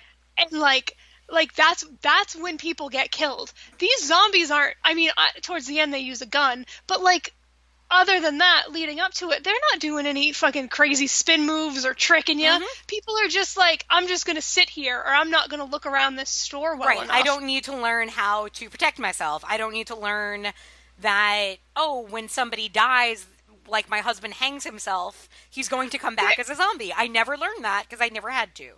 It's just there's this level of like, like, ugh, like that that I appreciated. Like there was no like. Oh my gosh, I got cornered by this zombie swarm. No, like a zombie was in this store and I didn't check the store first and Right. it bit me. Yeah. Like, duh. Yep. Check the store. Like, because in other movies, they would check the, the stores. Of course, but this is not that movie. No. Like, this movie is very. Like, it's almost like they fooled themselves into thinking that they were safe. It's exactly what it is. They fooled themselves into thinking they were safe, so nobody took any precautions. Right. Because they thought they could shoot a f- few fireworks in the air. Oh boy, this movie's about complacency. Well, I mean, because it, it is a line that Dennis Hopper's character says, which is at one point he says, "Oh, as long as you keep the people distracted." Um, what is it? It basically just said he like he says that he's like, "Yeah, we just keep them distracted and we're fine." And yeah, Like, this yeah, movie is so good. And and also like how this is like probably the most subdued Dennis Hopper performance you've ever Oh, seen. But he's so dislikable and creepy. And it's really interesting, I think, because and I don't know if Dennis Hopper and George Romero were like I don't I don't know much about how everybody came to be in this movie. Um, I'm like I wouldn't be surprised. John Leguizamo probably grew up watching these movies, and when like he got the offer, was like, yeah, I've always wanted to be in a zombie movie. I think with Dennis Hopper, I wonder even if him and Romero were friends, just because I feel mm-hmm. like they probably ran into a lot of the same circles in the 60s and 70s of all this and even if they weren't, I think when you put them together, you have two men of the same generation from, as far as I know, a lot of the same pretty liberal ideas in history. And mm-hmm. then and then Dennis Hopper gets to play Donald Rumsfeld. yeah. And he plays it so carefully and deliberately. And he never raises his voice really that much. And it's such a tight performance that's real like when you put it in the context of Dennis Hopper, it's really impressive. yeah. Although his character It's has re- terrible aim. It's it's oh, true. It's really effective too. Like he's he, he's not like this mustache twirling villain, Yep. but he's just the absolute worst. Yeah. It's like It's- that it's um I- I- I'm trying to think like, no, this came out a few years before, but like the so when people talk about the movie The Devil Wears Prada and why like it's so memorable, the part of it is because Meryl Streep never raises her voice. Like she finds power in the whisper and she talks like this and it is terrifying. And that's what Dennis Hopper does in this movie. Talk about being ahead of its time. Meryl Streep was taking fucking lessons from Land of the Dead. Who knew? Yep. Who, Who knew? knew? Um, the uh, there there's some cute cameos and such in here. Yes. Uh, we, Tom Savini shows up as a Uh, zombie. if you want to call that a cute cameo, I mean, we we all know Tom Savini is an asshole. Um, it's industry knowledge wide and far. it is. It is. Oops, I'm trying to get the cast list up for this, and my phone accidentally went, "Hey, I'm gonna make a noise." Hey, don't call Tom Savini an asshole. I like him. Yeah. Oh, phone. We need to reevaluate our choices. Uh, but it's pretty cool to see him come back as that same character, as if he was a zombie, and like, Yeah, no, I mean it's it's it's good. uh, did you do you know who? So at the one point early on, when there's sort of like the zombie arcade type thing, and there's the two zombies that are chained to a wall, and people are taking pictures with them. Uh huh. Do you know Oh, who at those one point were? I did know. I did know. Hold on.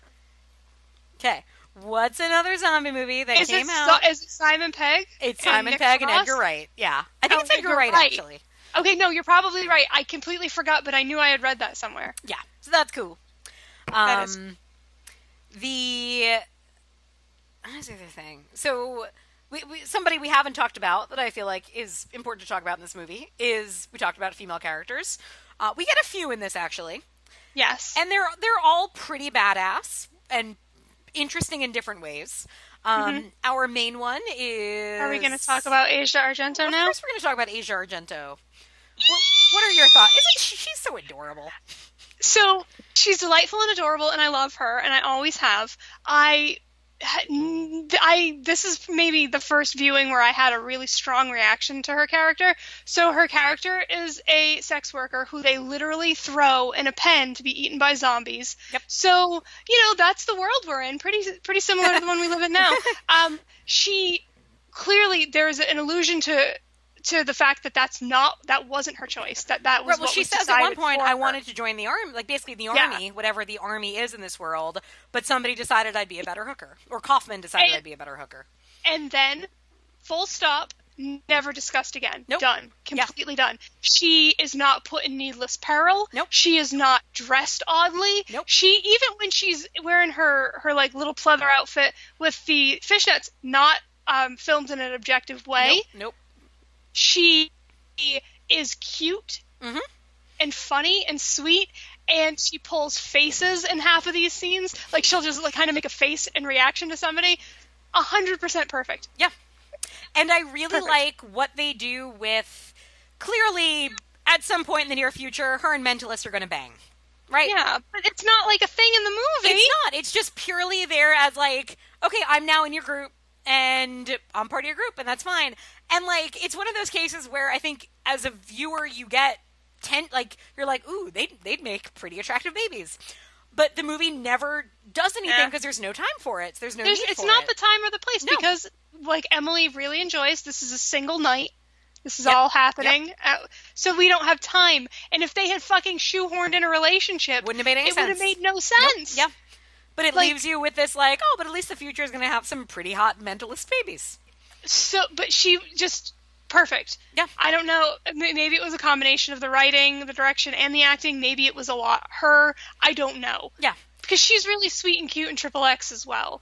So Yeah, I I haven't don't know. honestly I haven't seen her in many films when I think about it. I don't know. This might be the only one. I'm not sure. I'd have to go through and look at her filmography. Uh, and I mean George Romero. I mean I don't know. Obviously, George Romero and Dario Argento knew each other pretty well. Maybe they still do, or well, not anymore because one of them's dead. But I don't know if George Romero knew her as a little girl. Like if it was Mm-hmm. you know him essentially directing somebody that he like you know that that kind of relationship. If that whether that feeds into it at all, I don't know. Mm-hmm. But it just works, and I yeah I I agree with you 100. percent Um, so I enjoyed her quite a bit. Like, she was great. Um, so was there another lady that you were going to talk about? Well, talk the about? other it's kind of a batch of characters actually, because the one the one thing that I think, again, this is all in all a, sh- this is what like an hour fifty maybe. It's, Yeah. it's a little shorter than dawn. It's I think shorter than day, um, and something that I think it's fine because I think it's paced well, but at the same time because I think it has a fairly large cast for what it is. Yes. I'm left very confused by the Dead Reckoning crew. I'm Okay. very unclear of their motivations throughout the film. They're kind of John Leguizamo's crew in the beginning, so it's the blonde with the pigtails. Yep. Um, there's and then there's like two guys, I think, and it's just very unclear to me where their allegiance is. Because Yeah. you know, and so that's one of those things that just kind of irks me because I could never quite get a handle on it. And I think it's just that there's not enough time in the movie to ever explain because it's sometimes they seem sympathetic and say kind of like, "Whoa, we're not supposed to do this," or "Let's at least try to help people." And at other times they're like, "Okay, I guess we're not helping people." So that's the one place where I'm kind of like, "What? I, I don't know that I fully understand what's going on with them." Hmm, I can see that. I think so. Once I realized that Mentalist and John Leguizamo were basically on the same team, Right. I was just like, oh, this is just a ragtag bunch of scavengers, and this this is this is just what they do in this new society. Um, and they're those two characters are, are an interesting juxtaposition because they both want to get out, Yes, in different ways, different but yeah. for different yeah. So and then so John Leguizamo takes them to go do something bad, and I don't think they fully realize how bad Mm-hmm. it's being. And then th- when when Mentalist shows back up, and then Leguizamo leaves, he takes some of them with him, and I think that's when they make the clear definition of like, okay, well, we're going back to help these people, Right. so that dude stays and Pigtail stays. I think it's ambiguous and like kind of gray, but Mm-hmm. I wonder if that's supposed to be on purpose. Possible. I don't know. Either way, but I get what you're saying. I just don't think they had much of a modus modem oper, modus operandi or whatever from the beginning. They were just going out and getting stuff.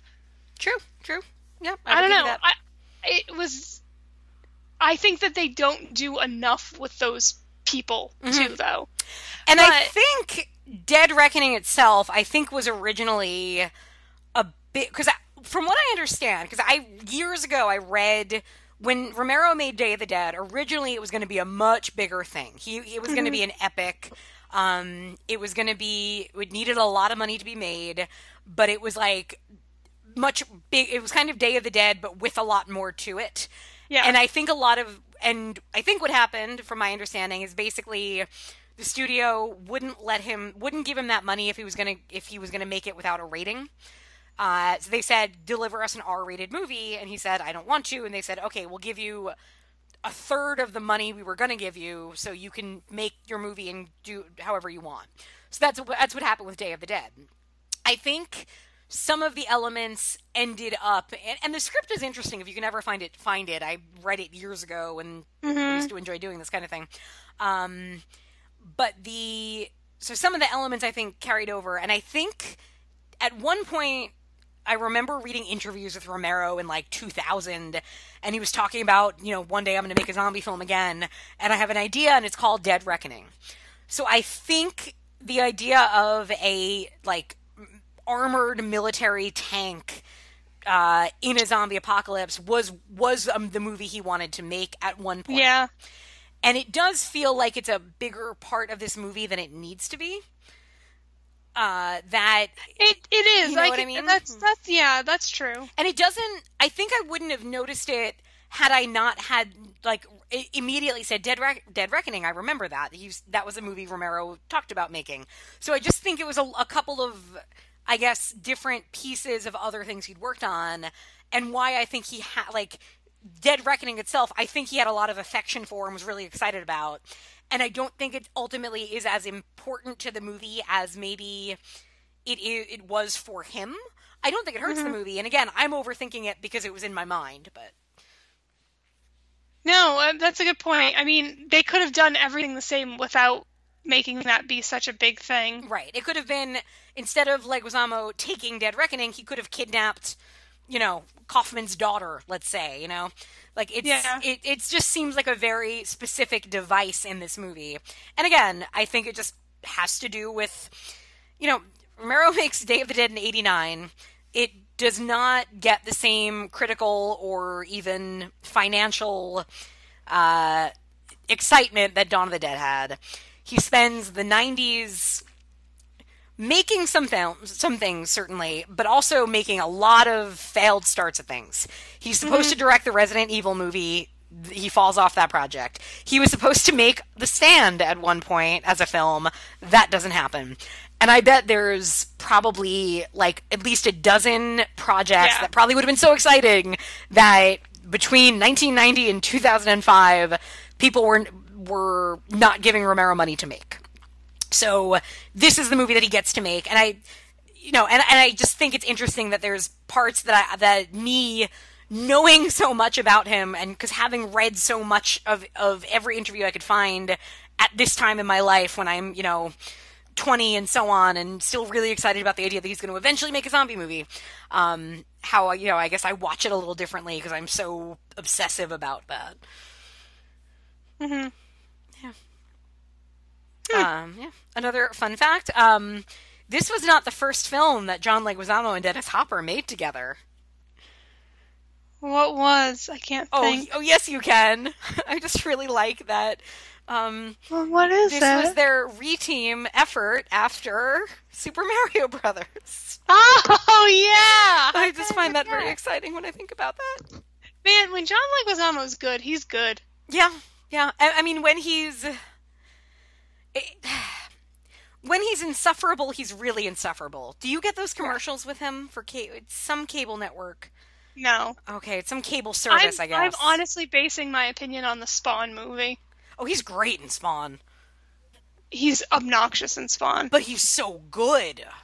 Yeah, I guess that. so. I my big problem with Spawn is is that he was a little one note, and they put that entire movie on his back. Okay, fair, fair. And we're like, just do it. It's fine. John Leguizamo's here to do the heavy lifting. Didn't you see his work in Super Mario Brothers? He's great. Like what?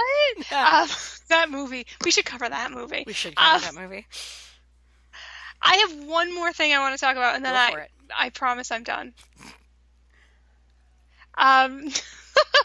so Robert Joy is in this movie. Yes, he is. Um. Fantastic.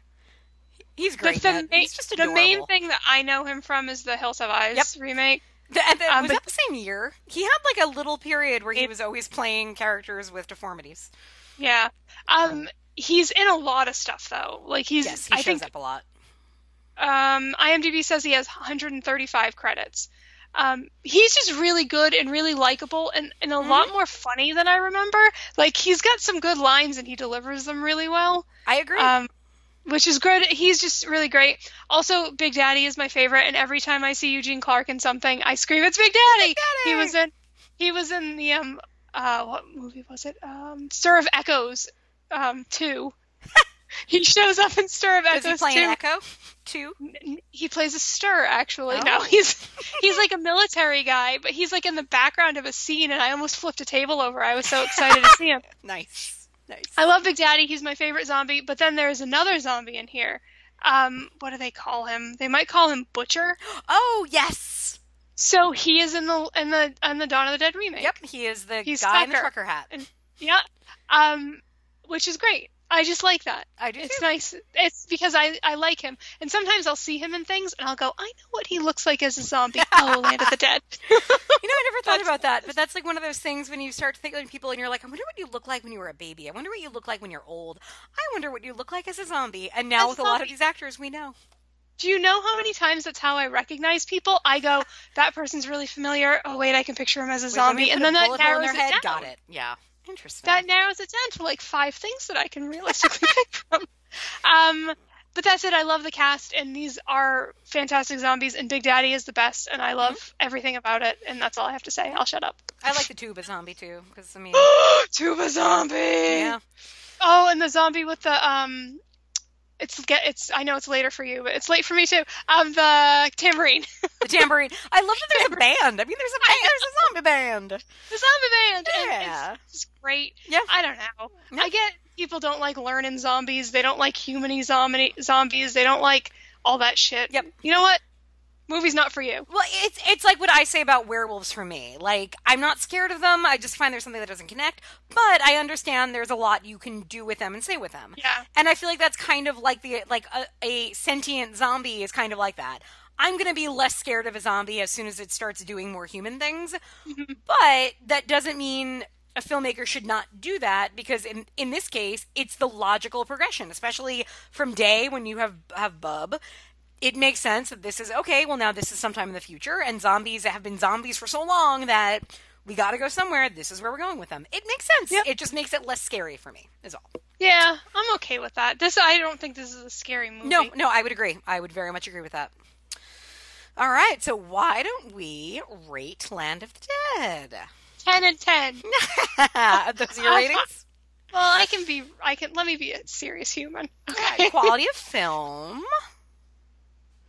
I'll go a solid eight. I'm gonna go eight point five. Okay. Quality of look at how restrained I'm being. Let it out. Quality of life, Christine. Go. Nine nine point five. Oh, you could say ten. It's okay.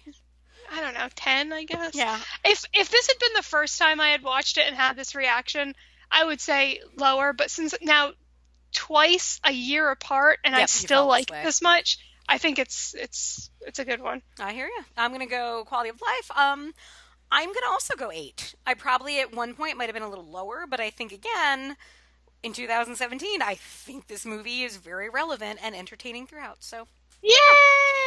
woo. we're gonna take a break, Christine, Yes. and when we come back, do you have Yes. liquor near you? Do you have Do- something that you can drink? Because we're gonna Yeah. play the stand drinking game. Oh no, I'll drink water. Okay. Okay. If you must. we'll be back.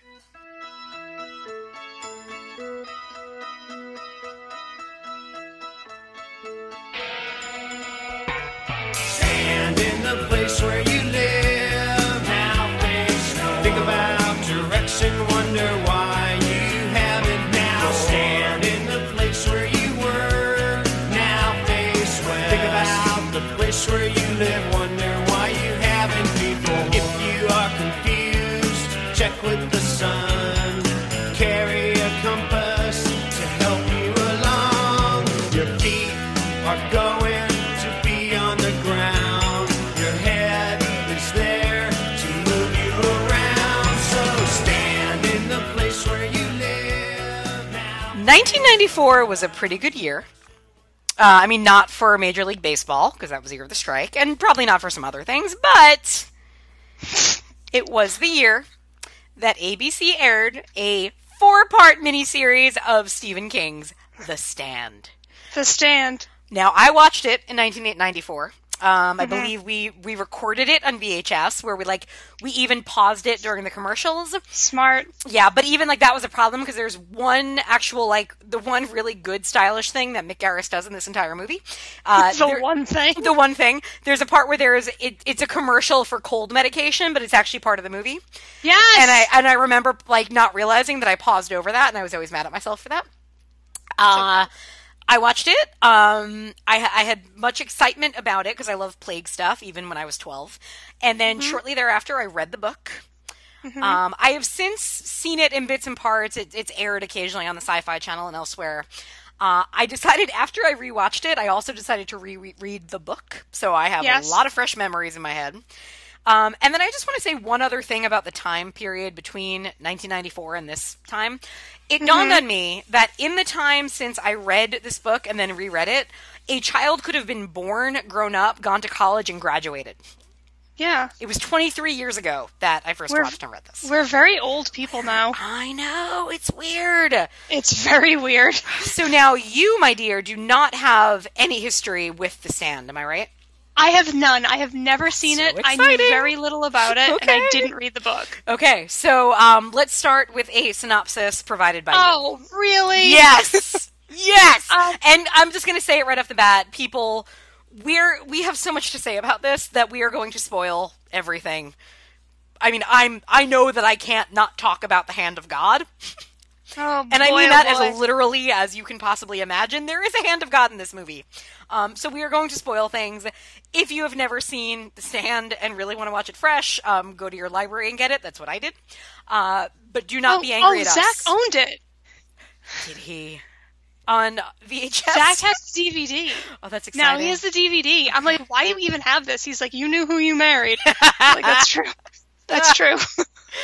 um, so yeah, it's available. Like, I think you can probably. Um, It's not streaming anywhere that I could find Oh, right now, is which it is not? unfortunate, Uh. but it has in the past, so it might again. Uh, It's also on a lot of those like three packs. Like you can get for like five bucks, you can get this and the Tommy Knockers. I think. So, come on, really, exactly, Do it. people. What are you Buy doing me with a your copy money? while you're there.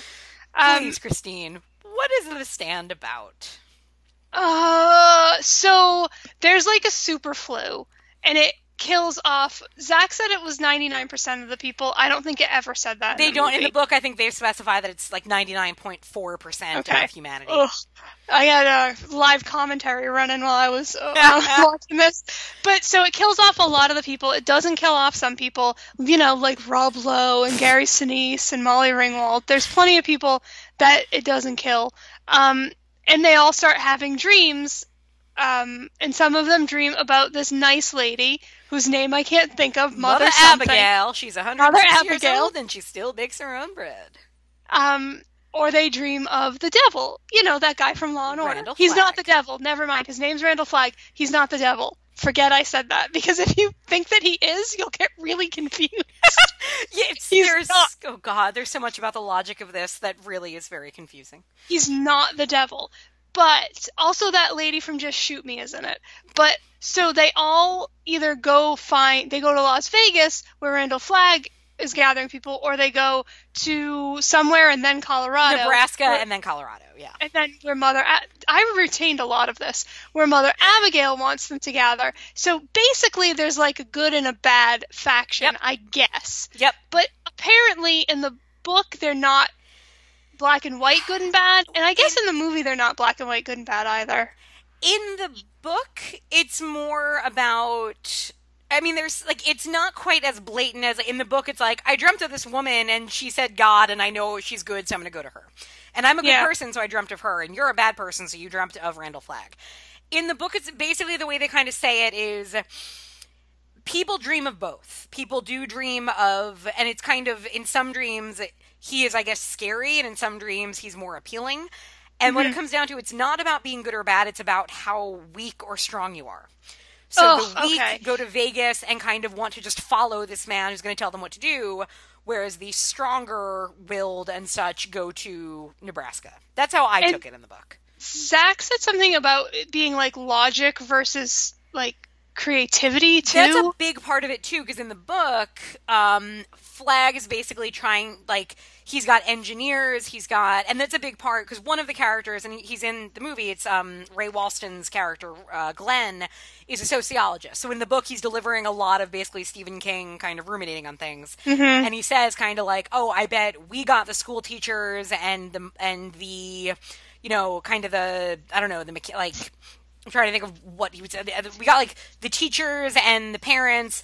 They've got the engineers and the pilots because it, what Flagg is doing is he's building an arsenal and But- going to fly planes over here to bomb us. We're just building sticks and stones. No, it doesn't at all. because the movie has that lady engineer The lady engineer, Sue, right, right, right. that they Yeah. get the power plant working again. So that's confusing to me. In the The- in the movie, I would say it's good and bad. Like that's really how Okay. it seems. so the factions seem good and bad. Um, there's some there's some things about the movie that confused me. Less than you would think, though. Um, so basically, it just turns into we're le- we're spending our hours leading up to the standoff between these these two groups. Yeah. Is really is really what it turns into. to an extent, and then the standoff ultimately kind of has nothing to do with anybody other than Trash Can Man. Exactly. Yeah. So there's some really interesting connections to zombie movies and Romero movies in this movie.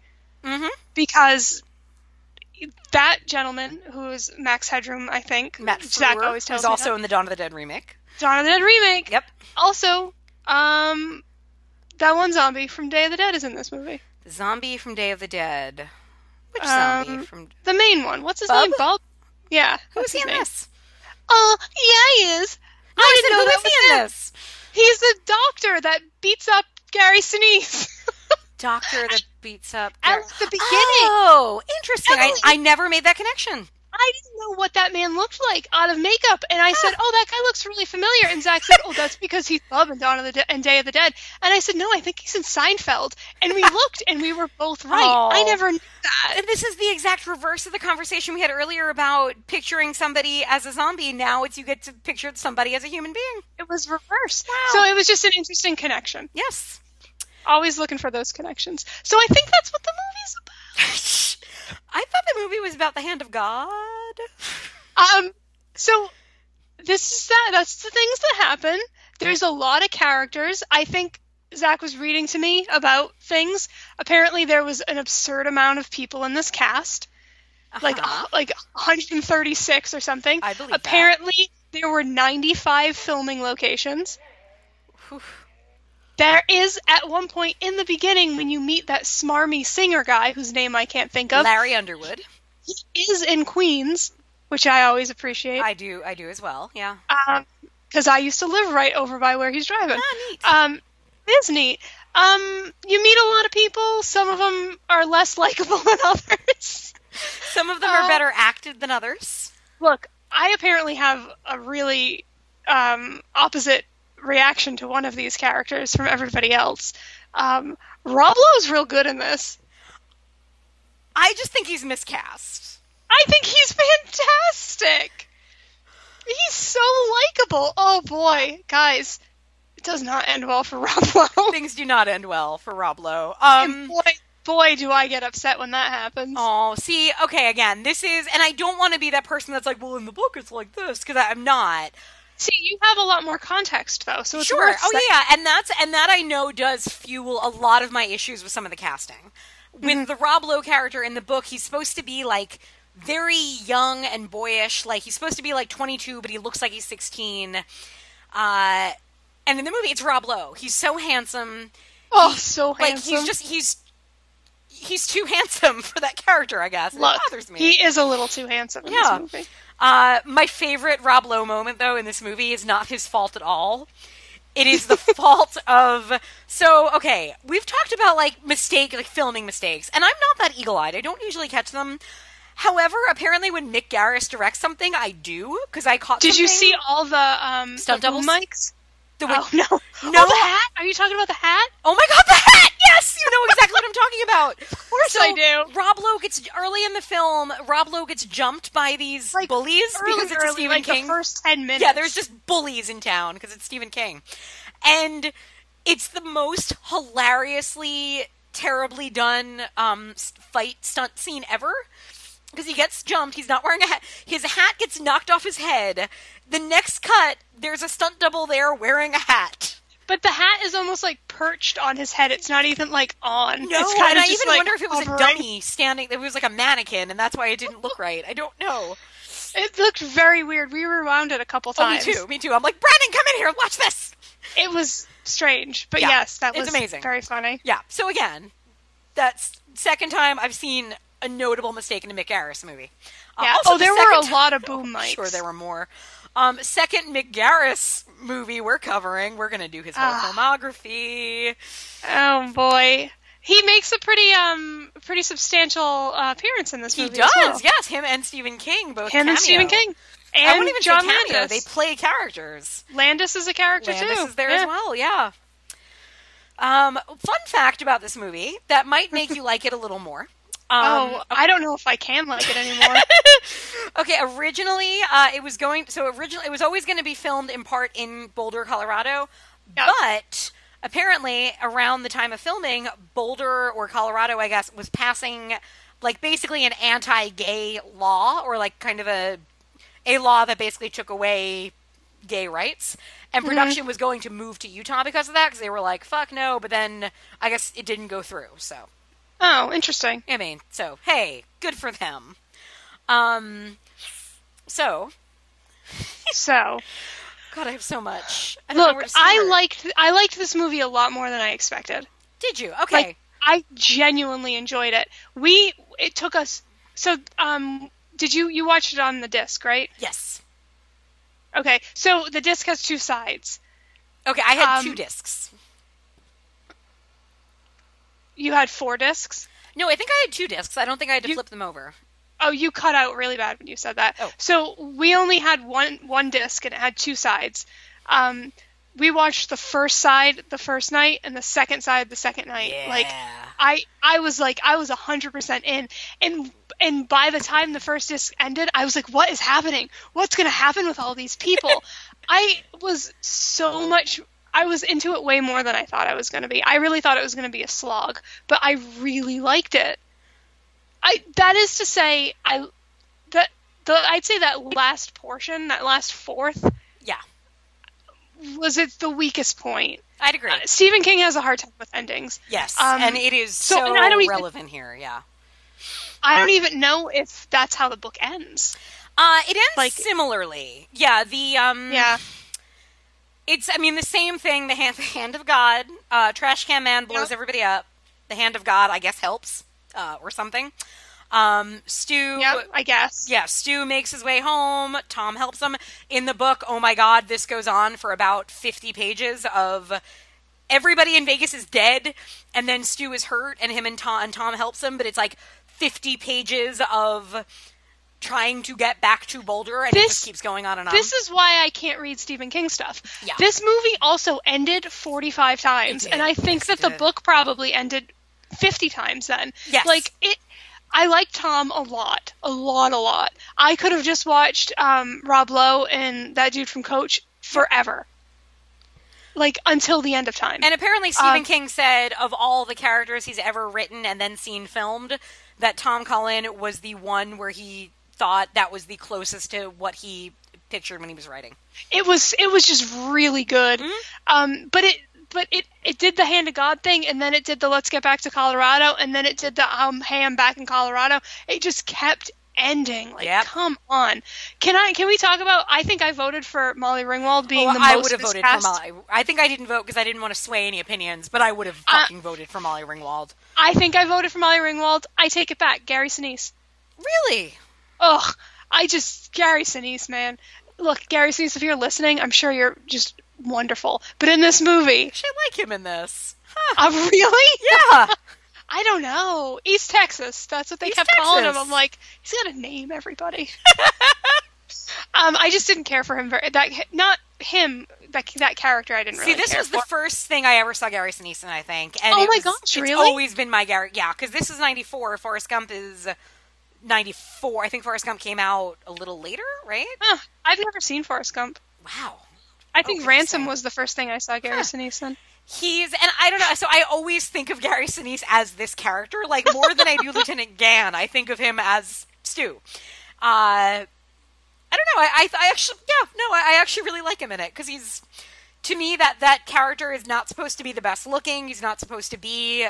He's kind of a natural leader who discovers he's a natural leader because in the book he's, Yeah. he's very quiet. He's unemployed, and it's sort of oh, and it's, I mean, this is a very like end of the world zombie um, trope, I guess, of the Yeah. normal everyday guy who turns out to be something Yeah, of a he's hero. 'cause he's Rick in The Walking Dead. Exactly. you Oh, completely. And actually, Yeah. when I read the book this time, I recast a lot of it in my head, and I had, I just had what's his Andrew Lincoln as Stu. A hundred percent. Yeah. There were a lot of Walking Dead esque things. Oh, totally. In this. Yeah. It's very. I'm sure um, Walking Dead owes a little bit to this in terms of some of that. It Uh, definitely. oh, I had what's like, his name? I had um God, what's his name on Walking Dead? Uh, uh other bad guy of season one and two, who's probably the father of Baby. Oh. That one guy. The Punisher, the Punisher, that guy. Yeah. What's his name? He- Joe Burnell. Joe? Burnside. I don't know. I don't know. I had him as the Miguel Ferrer role as Lloyd. Oh my God! Can we talk about Miguel for a second? You have notes. Go through your notes. I'll stop being.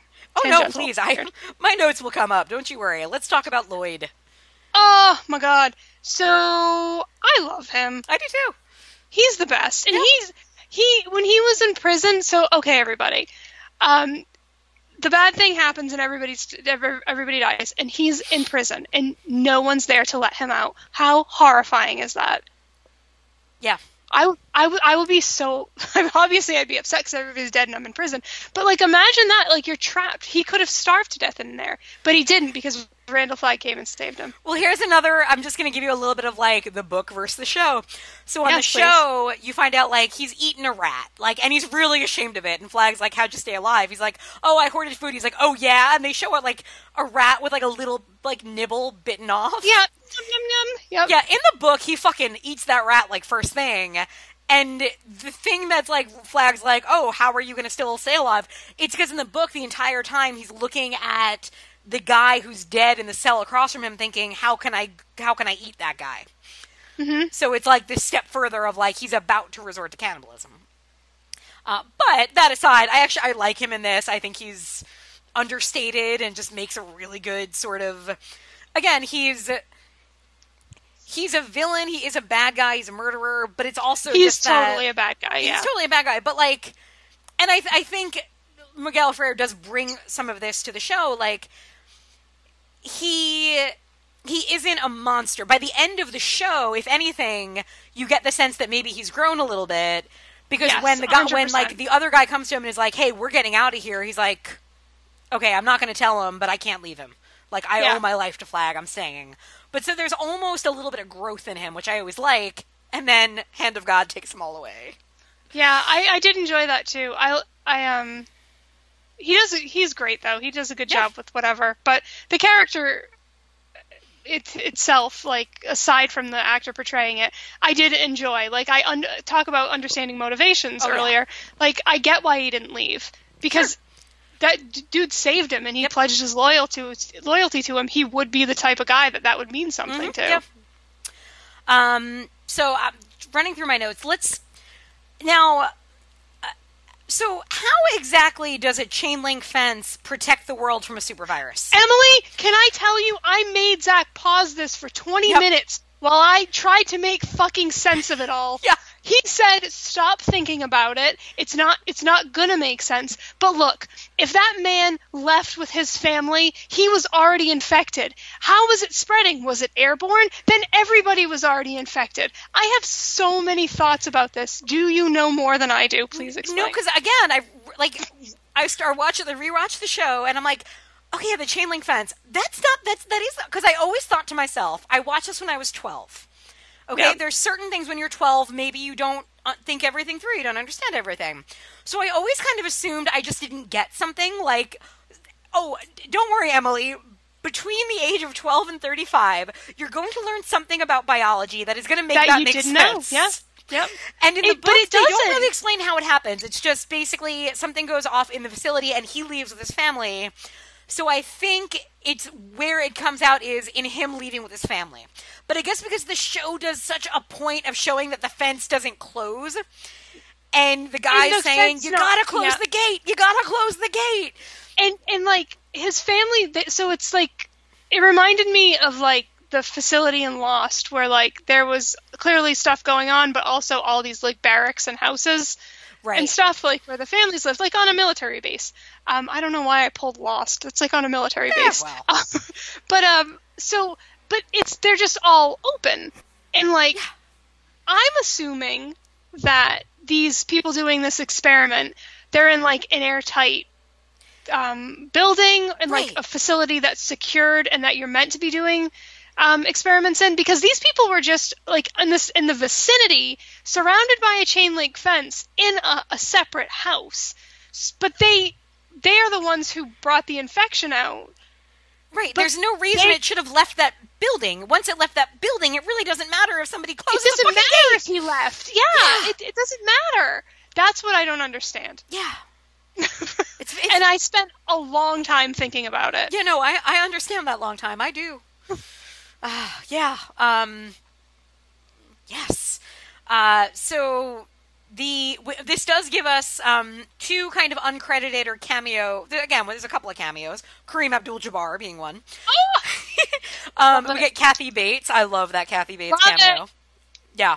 That's to me that might be the high point of the whole thing. i wish she'd been around more Oh God, I wish they'd made a spin-off movie of just her being that character. i wanted to know more about her Yeah.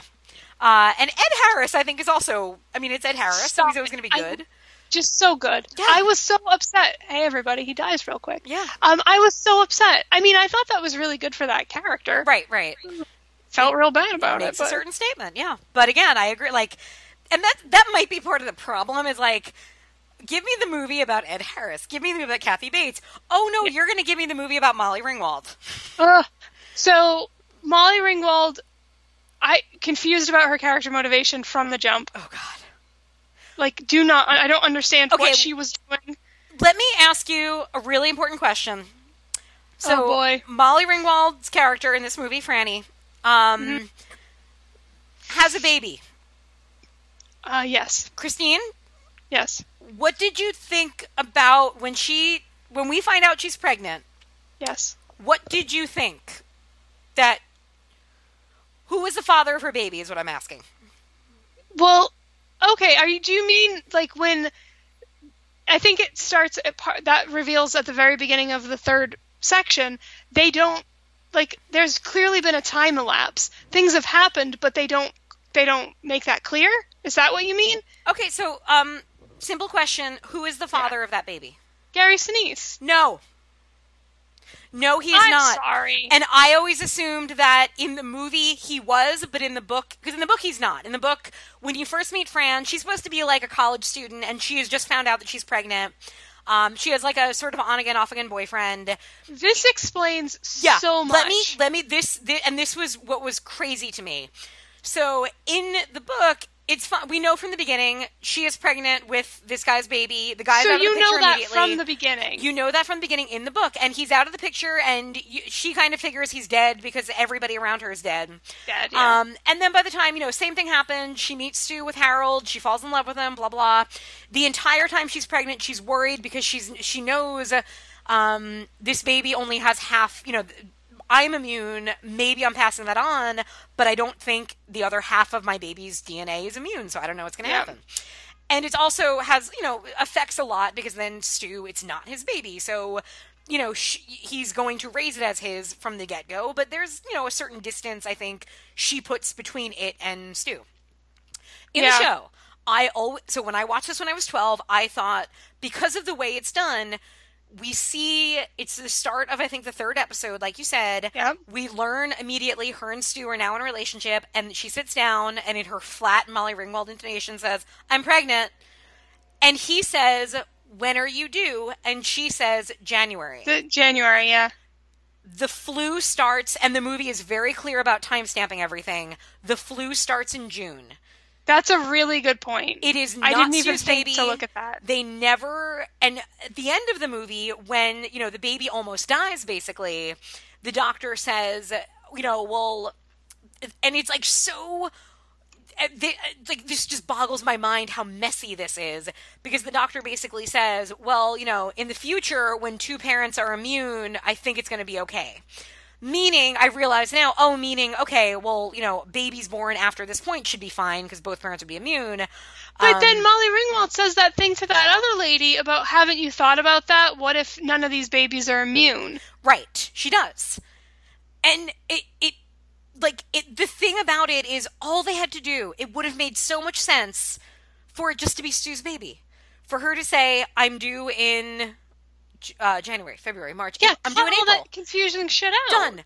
I'm doing Can April. I, it's can your I baby. ask you a We're serious pregnant. question? Yeah.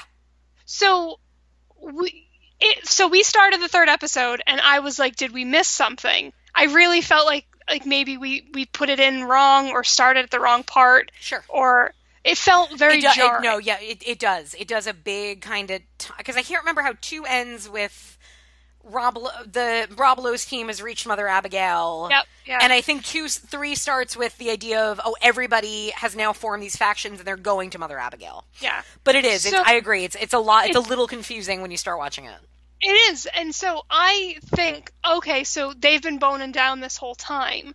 Yeah. And she's pregnant. And like, he's like, he's like, you're pregnant. My thing that I was confused about was, and this is, I can still be confused about this, his baby or not. Why did uh, finding out she was pregnant make them super horny? oh, in the book, it's they're horny the entire time. Like, come on. I also had, like, her dad was dead. No one was acting like their people were dead. Yeah. Well, it. Oh God, it it really I think boils. She is so bad in this movie, and I'm saying this with I don't I've never thought much of Molly Ringwald as an actress, quite frankly. Yeah. I think she had a certain persona that connected a lot of people connected to when she was 17. I think you know she did have that thing that worked in this movie, she is so bad, and you have Mick Garris directing her, and Mick Garris is not a good director. Gonna say that. Mm-hmm. And so this is one of those cases where you have some actors who make everything work, but when you have that bad combo, it hurts it so much. And she is really supposed to be such an important part of this. And she is just so bad. She's barely present. and the fact that the whole like again i really was shocked when i rewatched this and realized oh my god on the show it was never supposed to be his baby Yeah. how did they make that so unclear and it's stephen king's fault too he wrote the screenplay for the show it doesn't make any sense for it not to be stu's baby because it's so awkward she says to him i'm pregnant in that exact that's exactly how she says it i'm not you know that, that is her That voice. was actually a, a sound clip from Thank the film. right? I've, I've gotten really good at editing, guys. And it's this it's the weirdest conversation where what are you asking of your audience? You're asking them to realize, oh, these two characters are now a couple, they're in love, they're having a baby. Oh wait, no, actually these two couples are are in love. She's having somebody else's baby and he's okay with that. But Which you're is not fine. actually Just which is say that. fine. It's Say one of those things. and they don't and it, that's what makes it so weird because then all that time stu is trying to get back to franny how much more powerful is it when stu is trying to get back to his wife and his dog baby in this case it's just he's just trying to get back and there's no if you were to ask Gary Sinise, so were you who were you were you going were you thinking of Molly Ringwald or were you thinking of your your child? I bet he would have said, Yeah, it was my kid, right? And then you're like, No, because um, you know, you only met her in June and she was doing ch- Oh, wow, I never realized that. I guarantee that's what he would say. Guarantee it. It's just messy and it stems back to when you watch the Shining miniseries and the biggest problem with that is that it is so beholden to Stephen King's novel Yep. and I feel like that's what happened in when in with some things in the stand, and it there was no reason for that baby not to be Stu's other than it wasn't in the book, so we're just going to go with that, even though it adds this weird complication that the audience doesn't realize until in hindsight they say, "Oh, that didn't really make sense." yep. So yeah, that bothers me. Um, other things bother me as well. Let's talk about Harold. Let's start with him. Yes. Uh, so Parker Lewis plays Harold. yes. How much do you love his zit makeup? Okay, so I fucking and I called it. I called it. I love being I love so many things, but nothing more than being right.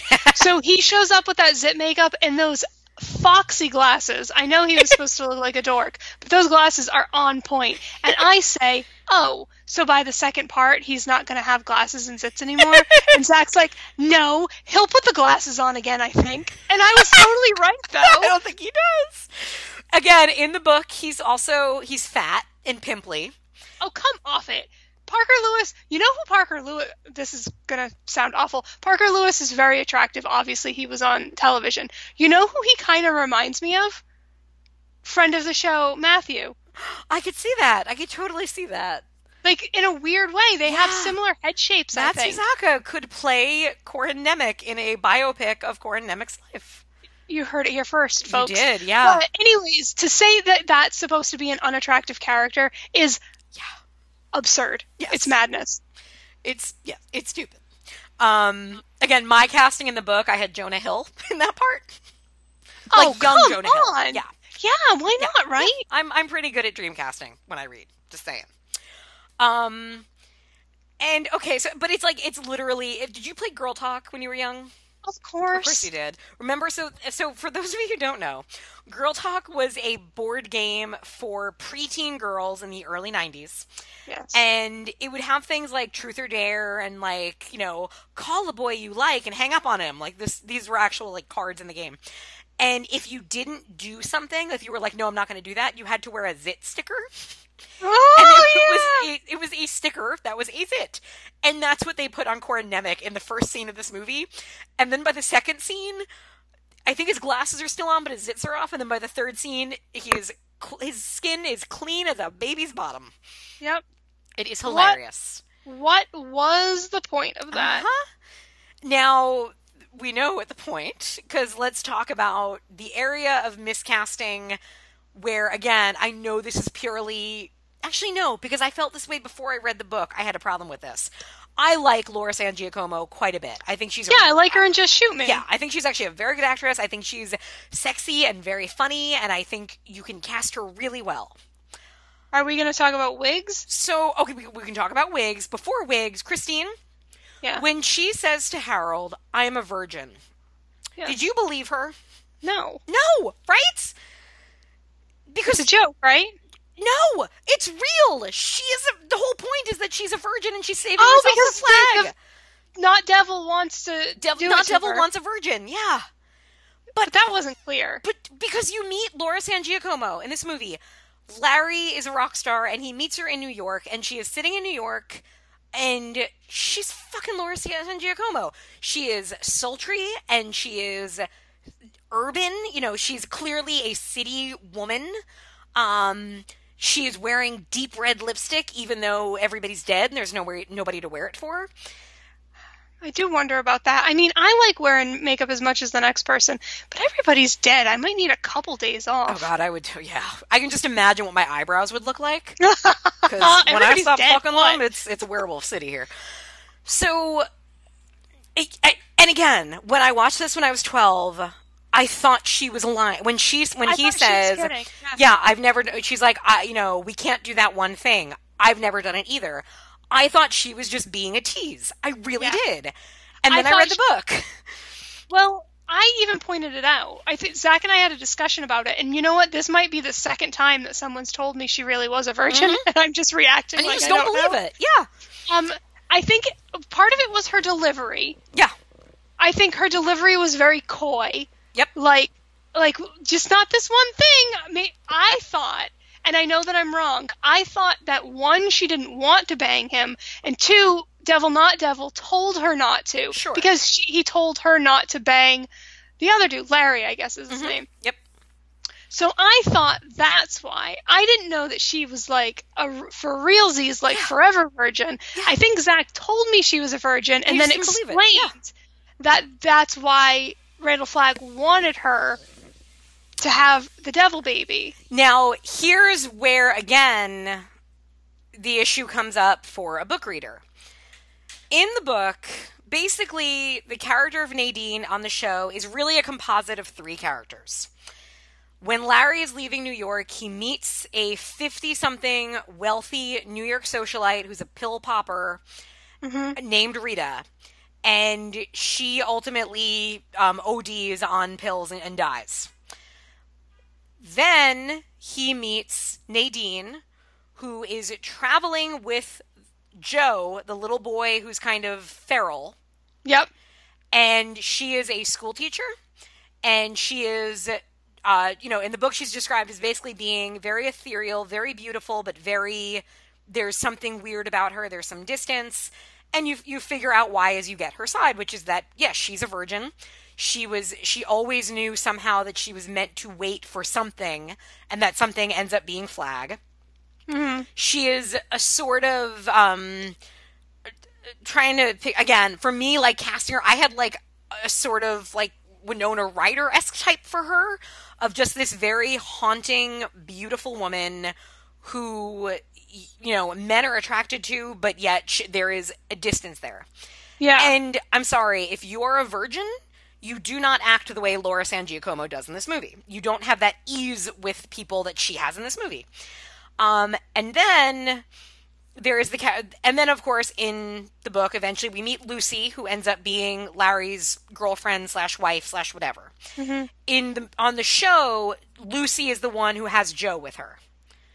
Uh, which I mean, again, makes sense, fine, but then the character of Nadine just like she doesn't translate to that casting it is impossible to believe that this woman is a virgin. I'm sorry. I don't buy it. And it just makes that whole relationship weird and that character I think the character still works because I think Laura San Giacomo finds something in there that's really interesting to play. Uh, but she's not a virgin. I, I, I did. It was not clear to me. I know that she explicitly said it, but it wasn't clear to me. I thought it was a misdirect. Yeah. Yeah. I know. It, yep, yeah. Yeah. Yeah. Um, so that's where I have the biggest issue with casting because I just think you can't combine a character. You can't com. The logic makes sense. You didn't need a Rita in on the show at all, Yeah. but then you can't turn this character who's supposed to be very pure into this sexy New Yorker. It's just hard to swallow. So that bothered me. Um, but uh, let's see, what else do I have here? Uh, so night. So do do do do do. Uh, we get a good gun throw in here. I always enjoy a good gun throw. Yep. Yep. Yeah, yeah, those are fun. Um, I just I'm looking at my notes and I just have all in caps. She's not a virgin. Yep. Uh, the Lincoln Tunnel scene is one that bothers me because in the book it's really cool and kind of awesome, and just the idea every time I go through. It- It's something my dad, because my dad read this years ago, and every time he'd go through a tunnel, he'd be like, "Just imagine if all these cars were filled with dead people and you had to walk Oh, through God. it." So, and in the show, it's just kind of like, "Boo, dead person." Yeah, it definitely wasn't. It wasn't played the way I thought it was going to be. I also I understood why she didn't want to go through it, and then mm-hmm. I thought just take the bridge. Yeah, Come on, what what are you like, late for a meeting? right. Like, Like, they have take- time. Like take the bridge. I get it. I wouldn't want to walk through either. Then I was thinking about like the lack of movement of the air because like it's a long time. What is it? It's like a mile, isn't it? I think so. Yeah, at least. Like, come on, you're like so you're gonna be in stagnant dead people air? Yeah, and no. then you're coming out in Jersey, like, eesh. Yeah, come on, take the bridge. yeah. I was very angry about that. I understand, But. I thought I thought so I thought it was to be played for a, a little bit more like creepy effect. Yeah. And it really wasn't. And it was just kind of like, oh. I mean, based on the CGI, maybe that was a good thing. 'cause, Oh, boy. my gosh, some of that CGI. Now, granted, it's 1994. This is made for Mm-hmm. TV. Certainly. You know, it's you give it a certain grain of salt, but some of it's really rough. Some of it's like the Shining Topiary levels of rough.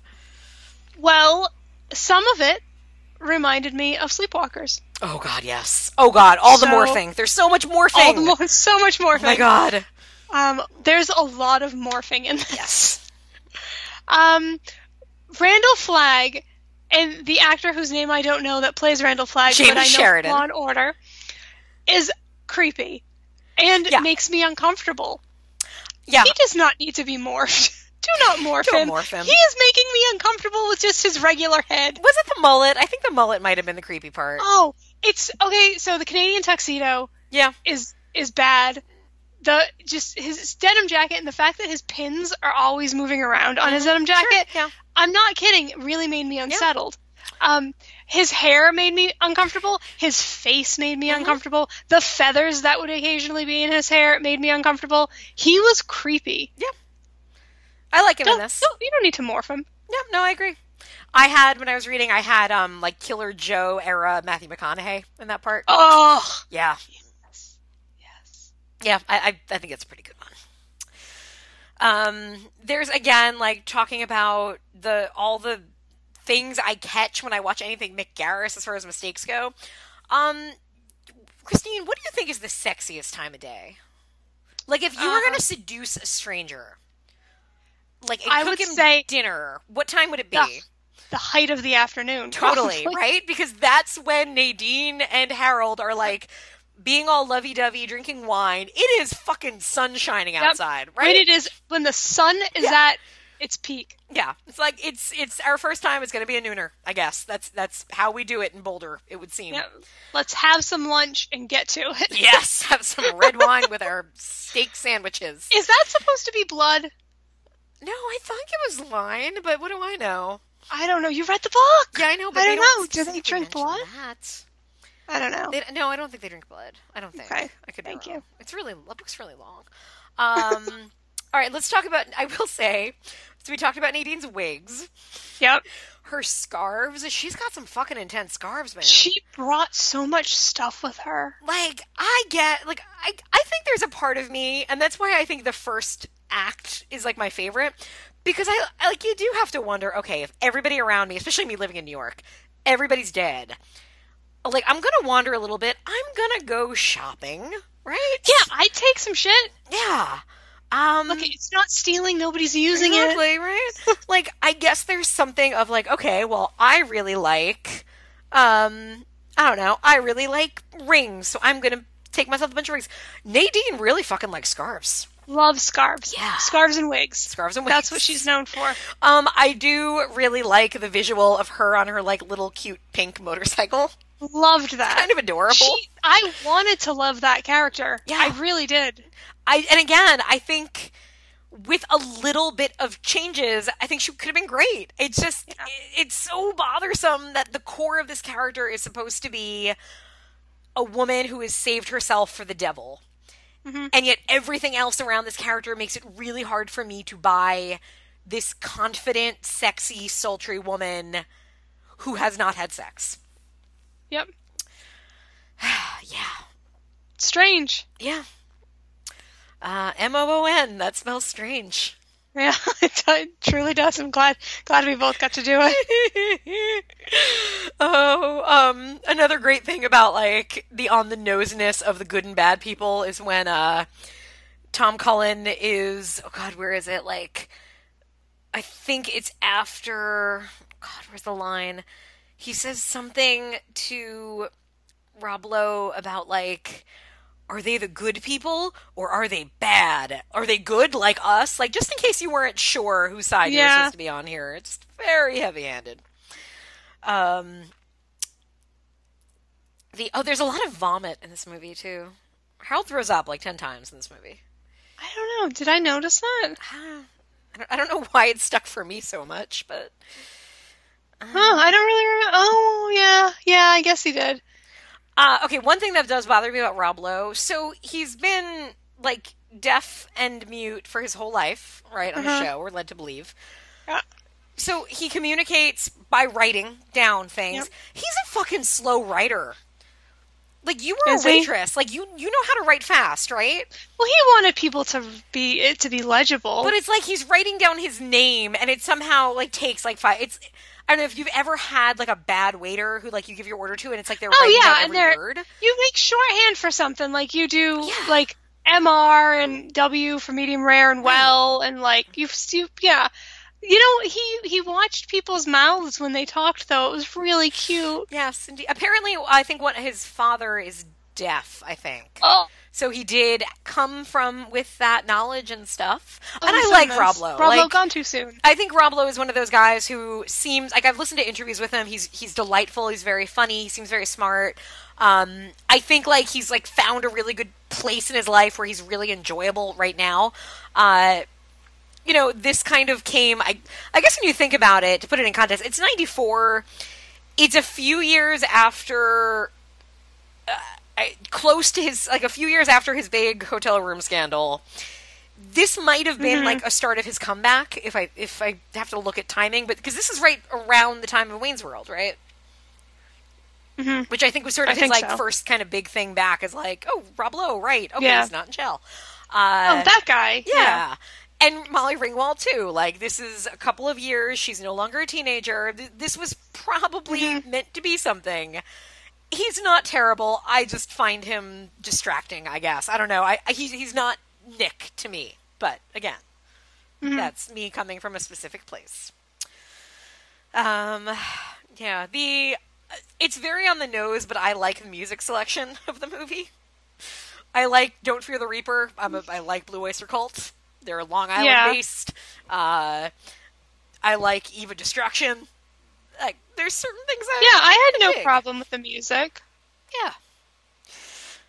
Um, you like The Hand of God? No, that looked real bad. Oh. God, it looks so bad. Oh, The- Shawnee Smith is in this too, and I hate her. Do you love her in Not this? like- I love her in this. Not, not like a person. I don't hate her as a person. No, I hated her in this. Like She was so awful like as a character or as an actor? as a character. I'm Okay. sure she. I mean, she. I don't typically hate her, and she made me hate her. Yeah. A lot of liberal use of the R word in this movie. Yeah. Like, I lots mean, of- Lots of, lots of the R word happening. It was a different time. Yeah, she's 94, mean, and she's yeah. mean. Oh, she's terrible. She's yeah, mean she's to my two favorite characters. Yes, yes. She is awful, but I I love her performance in it. I love that she just goes for it. Yeah. So I dig that. Um, okay, do you want to hear my drinking game? My stand drinking game? Yes, please. Okay. So, if you want to get really drunk or dead while watching The Stand, you should take a drink anytime somebody says God. Not like God, but like when they say God, because that happens a lot. That's one. Anytime Mother Abigail says stand. At least five times. Oh, At least when- five times. When she's dying, Ugh. she just keeps saying it. She just keeps saying it and keeps dying. yes. Um, okay. that it- scene's like 40 minutes long. It really is. Yeah. It, I mean, you know, if for an eight-hour movie, it's weird that they gave so much time to that. Uh, anytime um, Molly Ringwald like looks confused and then goes "Puff!" and like puffs her bangs. Like also like you got Yep. Molly Ringwald. Why the fuck are you giving her that shitty haircut? Like she doesn't look good in this movie, right? She doesn't look good. Like she's No. not good, that's fine, but she's not even like she's not cute in this movie. And I don't mean to be mean, but she should be either really likable, a good actor, or really cute. And she's none of those things in this. And she constantly like her Well- main acting trick in this is to go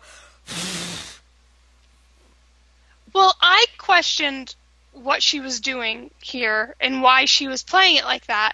And Zach said if memory serves from reading the book, that character and the word he used was vampy. Was like kind of like a vampy bombshell. Is that true? Okay, so here's who I, I cast in that part. When I was reading it, I was having trouble, and then I, I figured out who it was. She's supposed to be like, again, 21, I think, or so, a little bit older than Harold. Harold's supposed to be like 16, 17.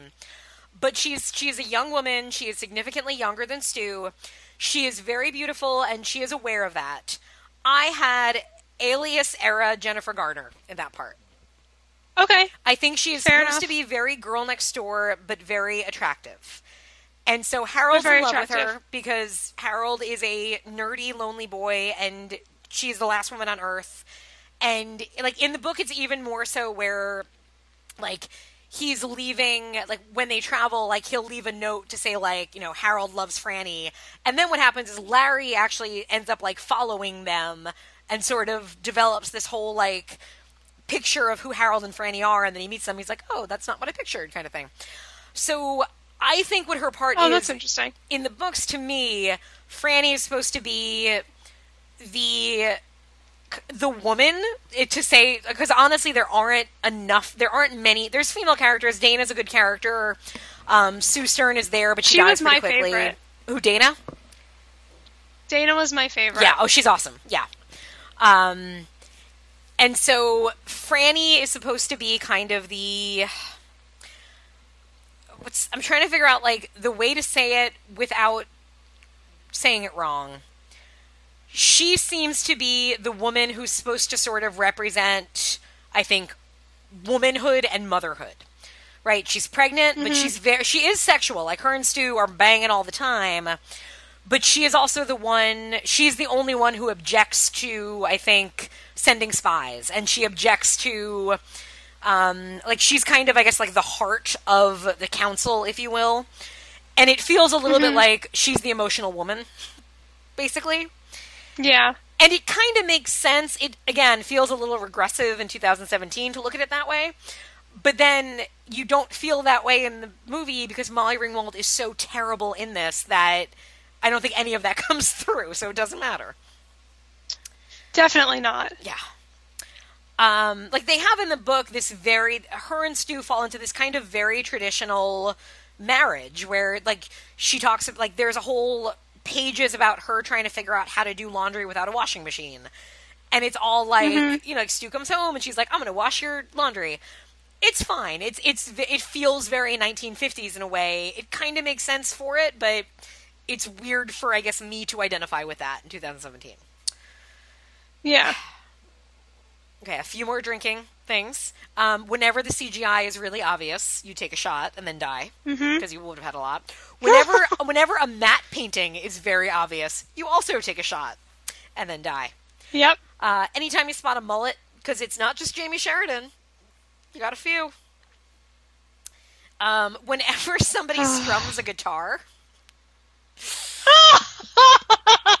Okay, whenever That's a good one. whenever the camera very deliberately um, stays on Jamey Sheridan's ass,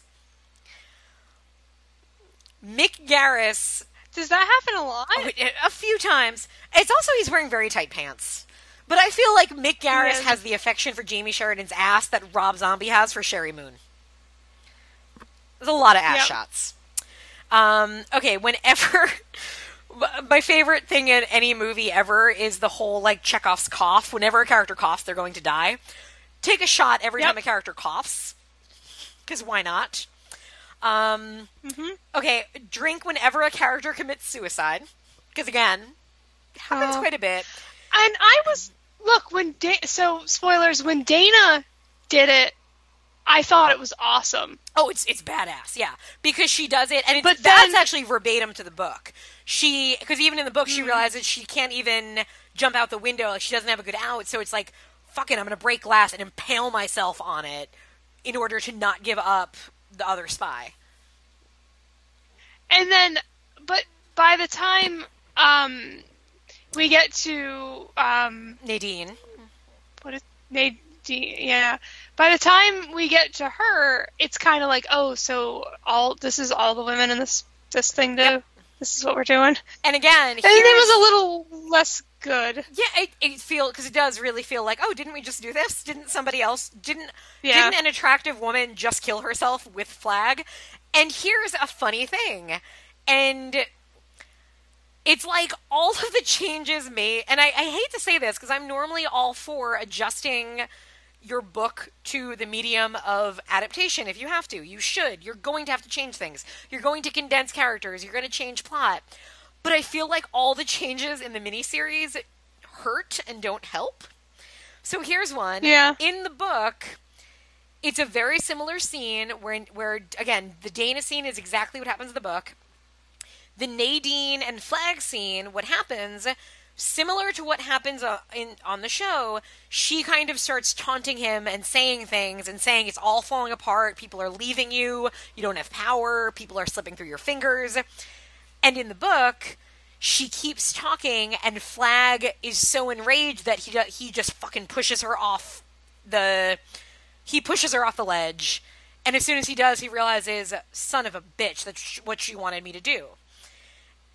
So mm-hmm. she basically goads him into killing her.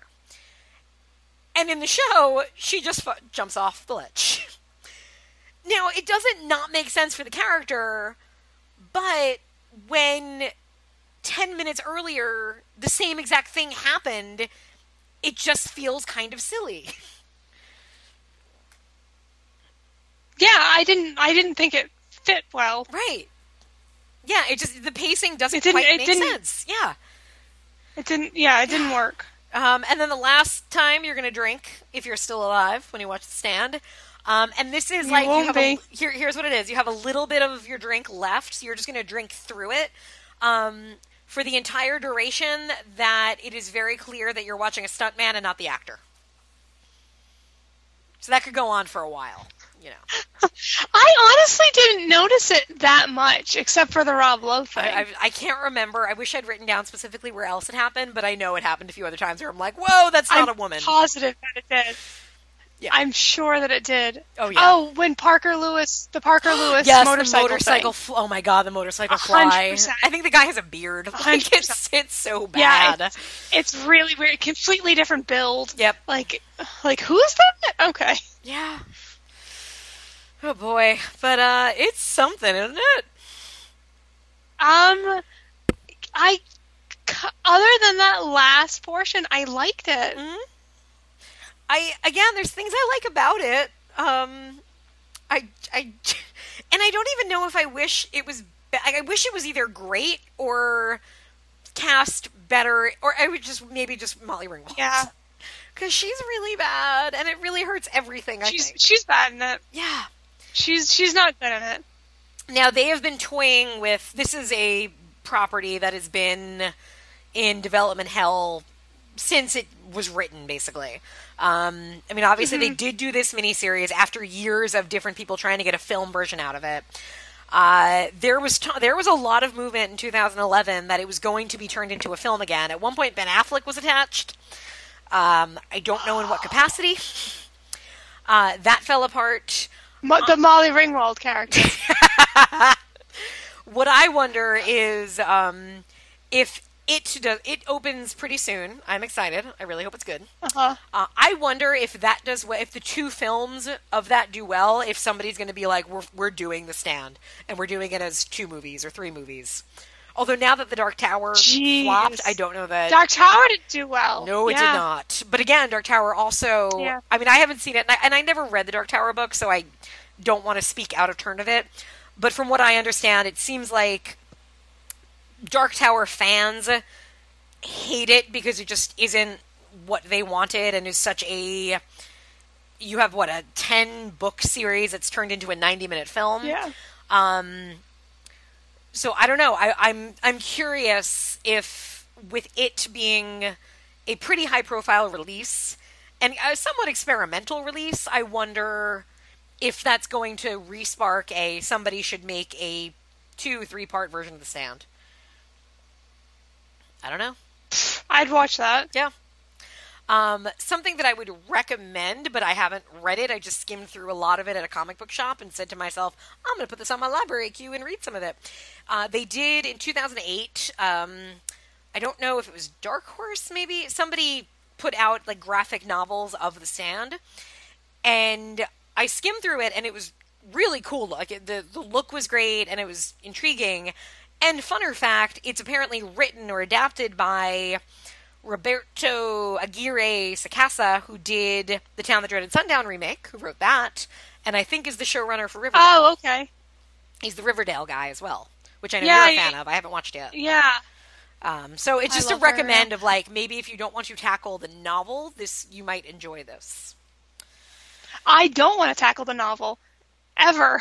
I mean, I, So- I like the but I novel. I, like reading Stephen King, even when I have problems with I it. I don't it's like enjoyable reading Stephen. King. Yeah, then you shouldn't read it because it's. I don't want to read it, but I, It's very I Stephen would King. look at it. Look Yeah. at comic. You should about look at it in comic form. I'd be Yeah. curious about what you think about it. Yeah. Do you have more to say about the stand? I think Yeah. that's all my notes. I think that's it. Um, I don't know what we were thinking pairing this with the, a Romero movie when we've done a Romero movie before. You know, I think It's mad. I, I think we just kind of got caught up in the moment of I really wanted to do Land of the Yeah. Dead, and we you said the stand. I'm like, yes, we're doing the stand in Land of the Dead. That makes sense. And there there are some thematic tie-ins. Again, Romero at some at one point wanted to make the stand. Um, you could very much look at, especially, I'd say, day and land, and I feel like there's elements that tie them together. Certainly, um, Yeah. you know, they are both post-apocalyptic, good guys, bad guys. I think they go together perfectly. I think they do, in very different ways. I just think it. I think we just bit off a lot. We did, yeah. Um, I don't know how long this episode is. It's long. It is eleven thirty at night, which for me is like, whoa. Way, way past your bedtime. When was the last time I stayed up this late? Maybe Christmas Eve when I was eight. I don't know. Oh. But man, oh man, I am glad we did this. And I'm just, yeah, I'm, I don't think I'll have anything else to say. I'm glad I finally watched it. yeah, it's uh, it's something. I think it was. I guess it wasn't the no, because you had it in the '80s. I feel like it kind of revived the miniseries format in a way, and I could be completely wrong about this, Yeah. But it seemed it was a very successful have. miniseries. Um, I, I think it resparked that. I guess I would take, and again, Mm-hmm. I I look forward to, and I'm sure in my lifetime I will see another version of the stand. I look forward to that version of the stand. I welcome that version of the stand, Oh, good. as long as it has a hand of God in it. Oh, I can only hope. M O O N. That spells hand of God. Christine, Hand of God. Yeah. let's rate the Yeah. stand. Quality of Okay. film. Oh boy. Um, This is really hard. it's really hard. I'm gonna go. It's. Uh, I'm gonna go. Um, six. well, I'll stick at six. Yeah, I have so many problems with it. I, there's a lot where I would say that's not good. That's not good. That's not good. But it is Uh, six point seven five. okay. Okay. Quality of life. Oh, this is hard. So for me, this Six is- point seven five. this is higher for me because this was like a really important. I feel like this was an important part of my growth and life. I watched it when I was young. It did make me re. I, I think that this might have been my first Stephen King novel that I read.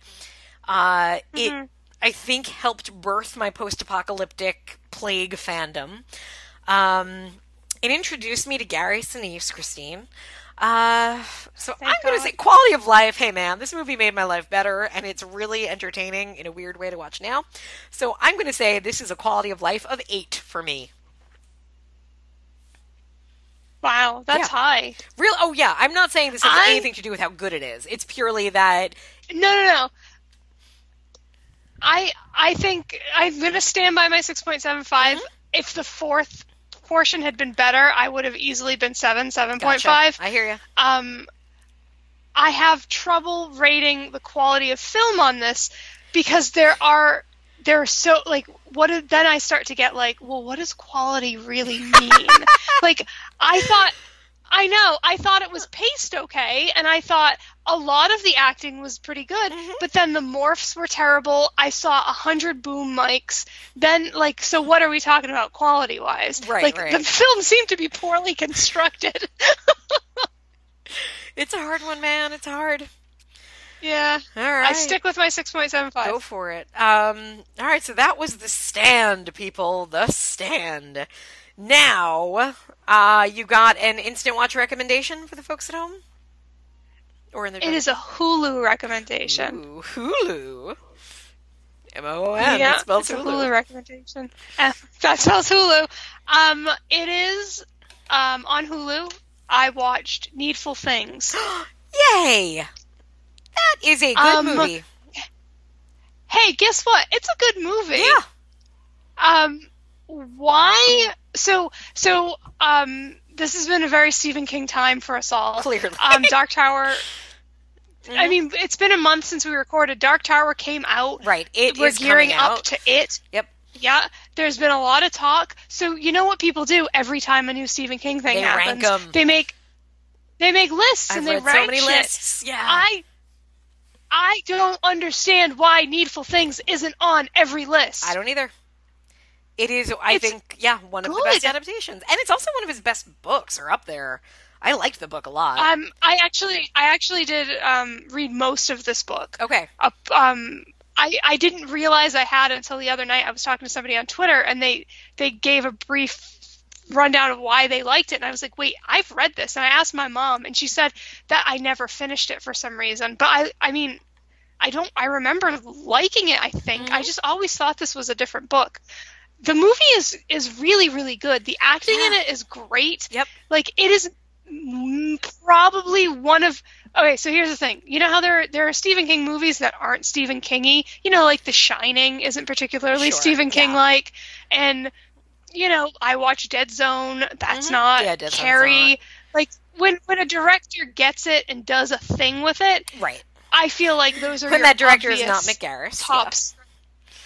Exactly, those are your obvious top of the list things. I feel like Needful Things is the most Stephen King movie that I've ever enjoyed this much. It is a, it is dyed in the wool mm-hmm. Stephen Oh, King, yeah. but it's enjoyable. I would I would agree with that. I love it. Yeah, because it, it is very. If I mean, it's set in Castle seen- Rock. There's a baseball Yeah. card. Like there there is so much Stephen Kingism in it, but it's I, maybe just because it's a fairly straightforward story. Um, yeah, because I, I Brandon is a huge fan of it, uh, and so I watched it with him a couple years ago, and yeah, it's it's good. It's it's and it's weird that it really does get the short shift, and I don't know why, but um, I don't know why. yeah, if it just came out The the things people put on their yeah, the things people put on their best of Stephen King lists is just confusing to me. And then you have something like this that no one, no, not enough people are talking about. Yep. Like, talk about this movie. It's really good. Good. Yeah, I agree. Um, all right, it's a really good cast too. It's what Bonnie Bedelia, and Harris. Is it Max von Sydow? Oh, Yeah, Yes. Yeah, yeah. So good. Yeah. Ugh. If you haven't seen it in a while and you and it pops on your radar, you should watch it. it Agreed. It, it, I was so surprised. Yep. We put it on to like goof on it, and then I was like, "This movie's real good." well, stop goofing. Yep. yeah. All right, my Netflix recommend is very simple. You got 20 minutes Yeah. in your life? Okay, great. Then you can watch my Netflix recommend. Uh, it is. Oh man, what is it? Yeah, it is um, an animated little film called World of Tomorrow. This was nominated for one of the short Oscar. You know, the Oscars have like the short animated uh, short Mhm. category. This was one of the nominees last year, I think, maybe the year before. Uh, it is just a 20 minute little animated. It, it's just basically a little girl is like a very little girl is playing and stuff, and all of a sudden this hologramish thing appears and says, I am the fourth generation of you in the future we clone, and I'm going to tell you a little bit about the future. And it's really funny. It's really weird. Um, I watched it at the gym. I was on the elliptical, and I'm like, okay, I have 20 minutes left. Yeah, let me, let me Uh-huh. do this. And it was just, uh, it's hard to explain. And I'm not usually somebody that can like, I don't know. I guess it's my sense of I want, you know, if I'm going to watch something, I want to either really be able to think about it or maybe write about it. So I don't always watch short films. And I know a lot of people really love the Oscar shorts. I just never think to myself, I want to watch them. Um, but this, there's, it's delightful and weird. And I really recommend you just, when you have 20 minutes, just give it a go. And I think you'll be, you'll see what I mean. It's hard to explain, but it's totally worth it. So it's on Oh, Netflix. okay. Netflix Instant. Give it a go. I didn't know that shorts streamed like that. They don't always. I think it kind of depends on a lot of factors. I mean, a lot of them are usually like the Pixar ones, for example, where you're not going to find them streaming so much. Um, this Yeah. one I think was kind of independent. Uh, but yeah, it's there. And it's, again, 20 minutes. Give it a go. All right. Um, do you know, do you have ideas of what you want to cover next time?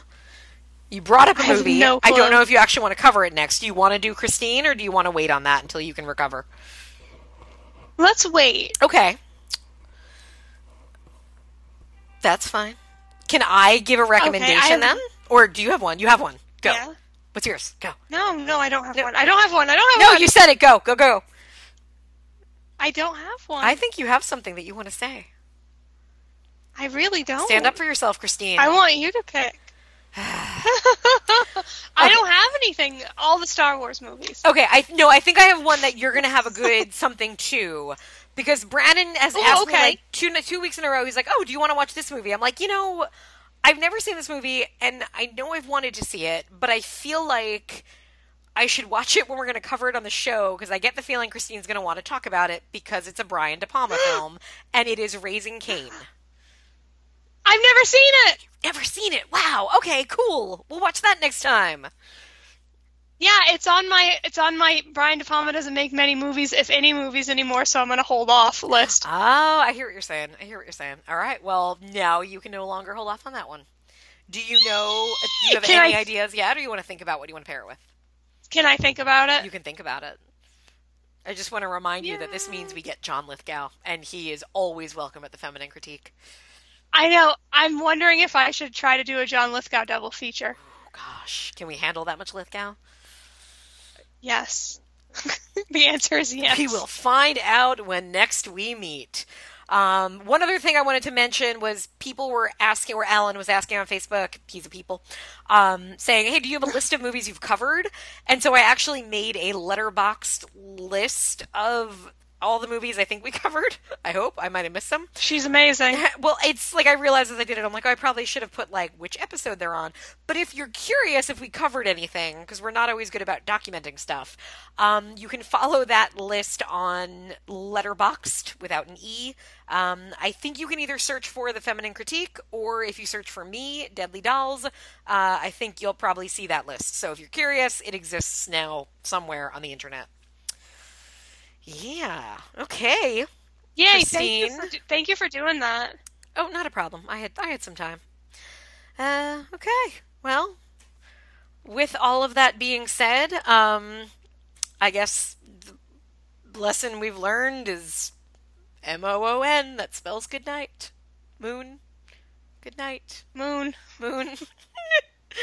oh God, the stand. Okay, CGI morph. Goodbye.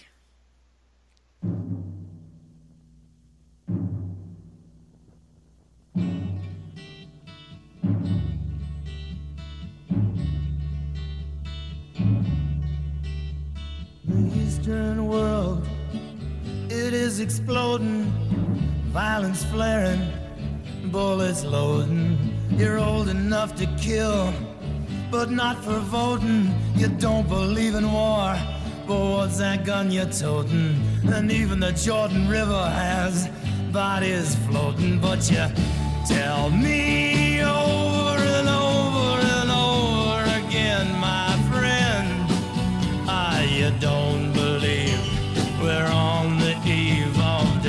destruction.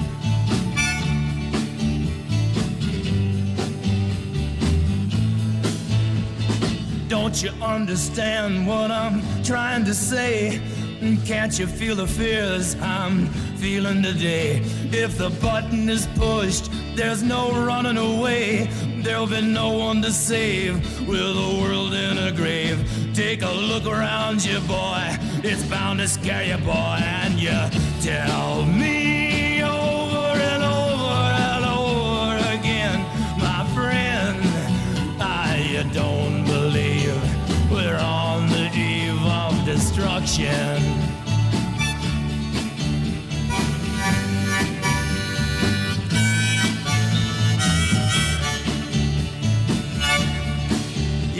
My blood's so mad, feels like coagulating. I'm sitting here just contemplating. I can't twist the truth, it knows no regulation. Handful of senators don't pass legislation, and marches alone can't bring integration when human respect is disintegrating. This whole crazy world is just too frustrating, and you tell me over and over and over again, my friend. Ah, I don't believe we're on the eve of destruction.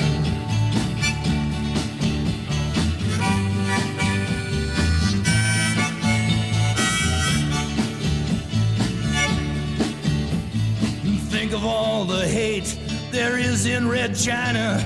Then take a look around to Selma, Alabama. Uh, you may leave here for four days in space, but when you return, it's the same old place. The pounding of the drums, the pride and disgrace. You can bury your dead, but don't leave a trace. Hate your next door neighbor, but don't forget to say grace and tell me